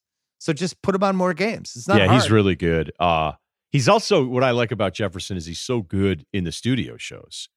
He's you just good. Yeah, More just- Richard yeah, right. Jefferson, not rocket Agreed. science. Um, all right, quickly on this game because we got sidetracked. Although I did really enjoy it. Um, game six. We we did some MJ stuff at the stop at the top that I'm going to save about just his performance, but um, the Bulls go up early. Pippen leaves. Jazz swing the game. This game is close, basically the whole game. Uh, it's 35 35. It just had MJ comes out for two minutes and it becomes clear like he's going to probably have to play the rest of the game. And his legs are shot. He's put over 4,000 minutes, 45 45 at halftime. MJ has this little run in the second quarter where he's just got to go. And Isiah, the one good thing about having Isiah in this booth is that the great players know when the other great player, they, they sense something. It's like, some sort of DNA thing when they're like, oh, he's starting to feel it. And he calls it even before he starts making more jumpers. MJ finishes with 23 at halftime. Malone has 20. Malone's good in this game. So Malone's And assists too. Like three his- halves in a row where he's just been really good. It's like, oh shit, maybe Karl Malone figured this out. Um, third quarter, Utah's up. Jordan goes on a he just from a shooting standpoint, everything's short, everything's off. They have nowhere else to go. Kukoc isn't really taking over. No, but that was a Utah shock. can't pull there's away. so many. There's so many empty Kukoc stretches. I mean, he was great in Game Seven against the Pacers. He has that massive third quarter. yeah. But I, I, I would tell you, Kukoc has not aged well in these reviewings. No, he all. definitely, especially defensively. So Utah's up three, 10 minutes left, and they have to take Jordan out because he's dead. He's got nothing left. He has no legs. He just has that look. So they try to steal a couple minutes with him on the bench, which they do. They pull it off. By the time he comes back at like a little under the eight minute mark, they're still down three. So the Jazz didn't extend the lead. And then you watch the end of this and you want it to be more heroic than it is but it's really more like Ali against Fra- against Foreman, just taking hits. He he's got he doesn't have the same whatever anymore, the same gusto. He starts going to the line, just trying to bang into bodies. Like he's got no legs whatsoever. And there's no sign of what's going to happen in the last 42 seconds from what you see in the third and fourth quarter. It just looks like he's shot, right? Looks like he's got nothing left. And then it No. then it flips. Yeah, I have two moments. If you'll allow me to just back up a little bit, Go, I'm gonna, back I'm up. gonna go. I'm not gonna like go off in some tangent. No, do it. We're we're good. there's there's a stretch there as, as you're right like chicago gets up utah answers and utah's feeling good about themselves up 25-22 they take mj out this is your court at one point in an nba finals game where there's one starter on the floor between both teams okay um utah has eisley shannon anderson chris morris greg foster who has a stretch where he's absolutely shaving points um, He's I so mean, bad. he's He so bad he- in this three possession It's- stretch. It's unbelievable. I actually felt bad for him. Like I didn't like him back then. Watching it now, I'm getting a little softer. And then It's. Ant- Antoine Vinnie Johnson Carr, who they just can't get enough of in this game. They're like anytime they, they get stagnant, they're like, get it to Carr. Where is he? Let the let the chef cook. Let Yeah. him- he, he actually Carr comes in in the second half where they're like, oh, they they're resting Carr. They have to close with Carr, Carr, Carr, Carr, and the Carr comes in mad substitution and rips everything off and throws it down like Superman's here. All right, so I gotta say, Anderson- wait, wait. On that one point, it's kind of incredible that that the Lakers couldn't make the finals in 97, 98, and 99 with Shaq, who was just a dominant, unbelievable force. I know he wasn't totally in shape. I know he was a little bit more of a dick back then, but it's just hard to believe Shaq and any four teammates couldn't have beaten this Jazz team. Like Jerry West, who gets blown, you know, left, right, all the way through for for for eternity. And you look at that 98 Lakers team he put together, it's like, what were you doing? You actually could have won the title easily. But it was all back on Shaq back then because he hadn't won yet. He had said that quote about I've won at every level except for college and Right. the pros. And I think younger people, you don't realize that there's a very anti-Shaq stretch that happened before he won those titles. And it was kind of like, oh, you can't win with this guy. Like Shaq was under the it's you know, if there were talk shows back Didn't like take are today- basketball yeah. seriously enough. Yeah, Yeah. exactly. Exactly. But Okay, his so- team, if you look at the team, it's just not good enough. but where I thought the Jazz lost this game twice, and you could argue they lost it, but they get four illegal defenses called in Chicago, by the way. They Yeah. start that quarter where they're up, and there's about a three minute stretch where these are the lineups. Again, Eisley, Anderson, Morris, Foster, Carr. Chicago has Kerr, Jud Buechler, Scotty Burrell, Kukoc, and Rodman, who again is coming off the bench here. And Rodman's like in and out of this game too. Kukoc Yeah. is the only starter, the only starter in a game during an NBA Finals game. Kukoc is the only one out of the 10. And you're thinking, okay, I get maybe Sloan's trying to match the minutes with Malone and MJ here, but you've got to extend the lead somewhat. When Pippen isn't out there, MJ isn't out there. And instead of it being something where they get they're they're up, they add like a point to their lead in those three minutes. They don't do anything with it. And then as you mentioned later, when MJ's off the court, they survive those minutes. They survive those minutes trying to find any way to rejuvenate him because he's taking every single shot. And as Costas correctly points out, legs wise, there's just not a lot of lift and none of that stuff is going in. And you're thinking, granted, it's not an elimination game for Chicago, but you go, what am I supposed to count on here with Chicago's offense? Because now Pippen is just even anything you've gotten from him is amazing, but this is not the MJ you expect to close. It's so it's so funny. We've been doing these rewatchables for five weeks. The difference between him in 1998 and this moment with the 4,000 minutes and all the wear and tear versus the guy we watched in 92 and 93, it's unbelievable. it's like night and day. I mean, he's athletically, he's basically basically at the tail end. He still has this. He has the the head and he and all the little tricks and all that stuff, but he really is in that Ali stage of just all right, I'm just gonna I'm gonna lay against the ropes. I'm gonna take my beating, and then maybe there's a moment where I can get a, a straight right over, which ends up being the 41.9, where you have that sequence where he, he somehow gets the layup, but then the strip and all that stuff. But he's kind of that was his overhead right. He's just kind of waiting, waiting. But man, he misses 19 field goals in this game. You know, and it's like he had to take all the field goals. Who else? Unless Kukoc, God forbid he ever stepped up. But unless he unless they were going to run stuff for him, what else are they going to do? Like Isiah's calling for Luke Longley. Luke Longley, pretty below average. And Isiah's calling for him to get more shots. I wrote it down. I couldn't believe it. Where's Luke Longley? And I think maybe yeah, Isiah. You know where he is? Have, He's right where he should be. Right. And Luke holds up better, I think, historically on the re-watches here because he's so big. He's very active defensively. He's a good passer. Um, I, I ended up liking Luke more going through all of these weeks, but you don't want him taking shots. And if we're watching Kukoc this way, you can't imagine. Like, imagine what goes on in MJ's head when he looked at Kukoc, like standing beyond the three point line. Like, I'm not passing it to you. But on that layup where he cuts it to two, uh, and that is after Stockton finally hits a shot because he had missed a three. He'd had another miss off a curl. He hits that massive three to make it 86 83. And you're going, oh, here we go. MJ gets that layup.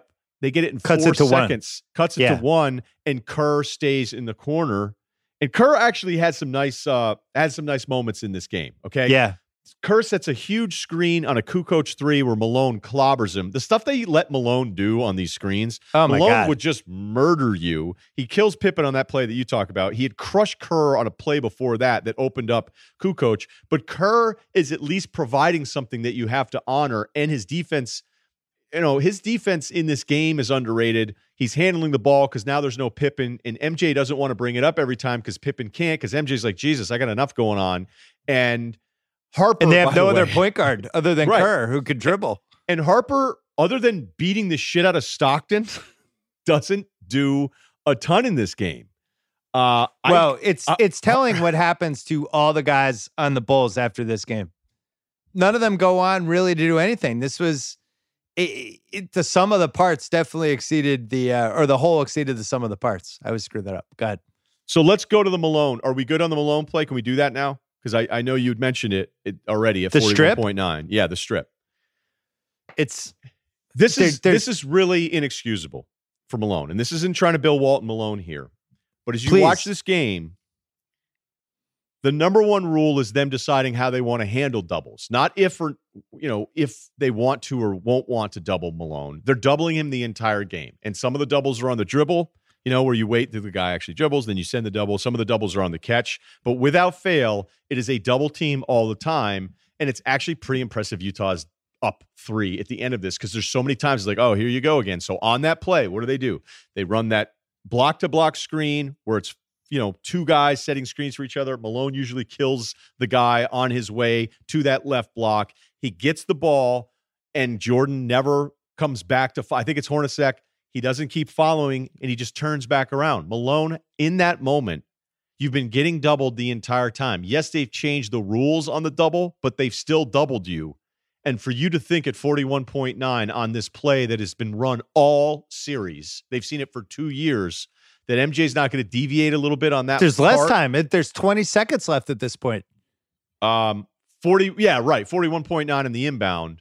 And then no, J- Jordan scores. They come down. They set up. It's it's like 22, 21 seconds left. All he has to do is take care of the ball.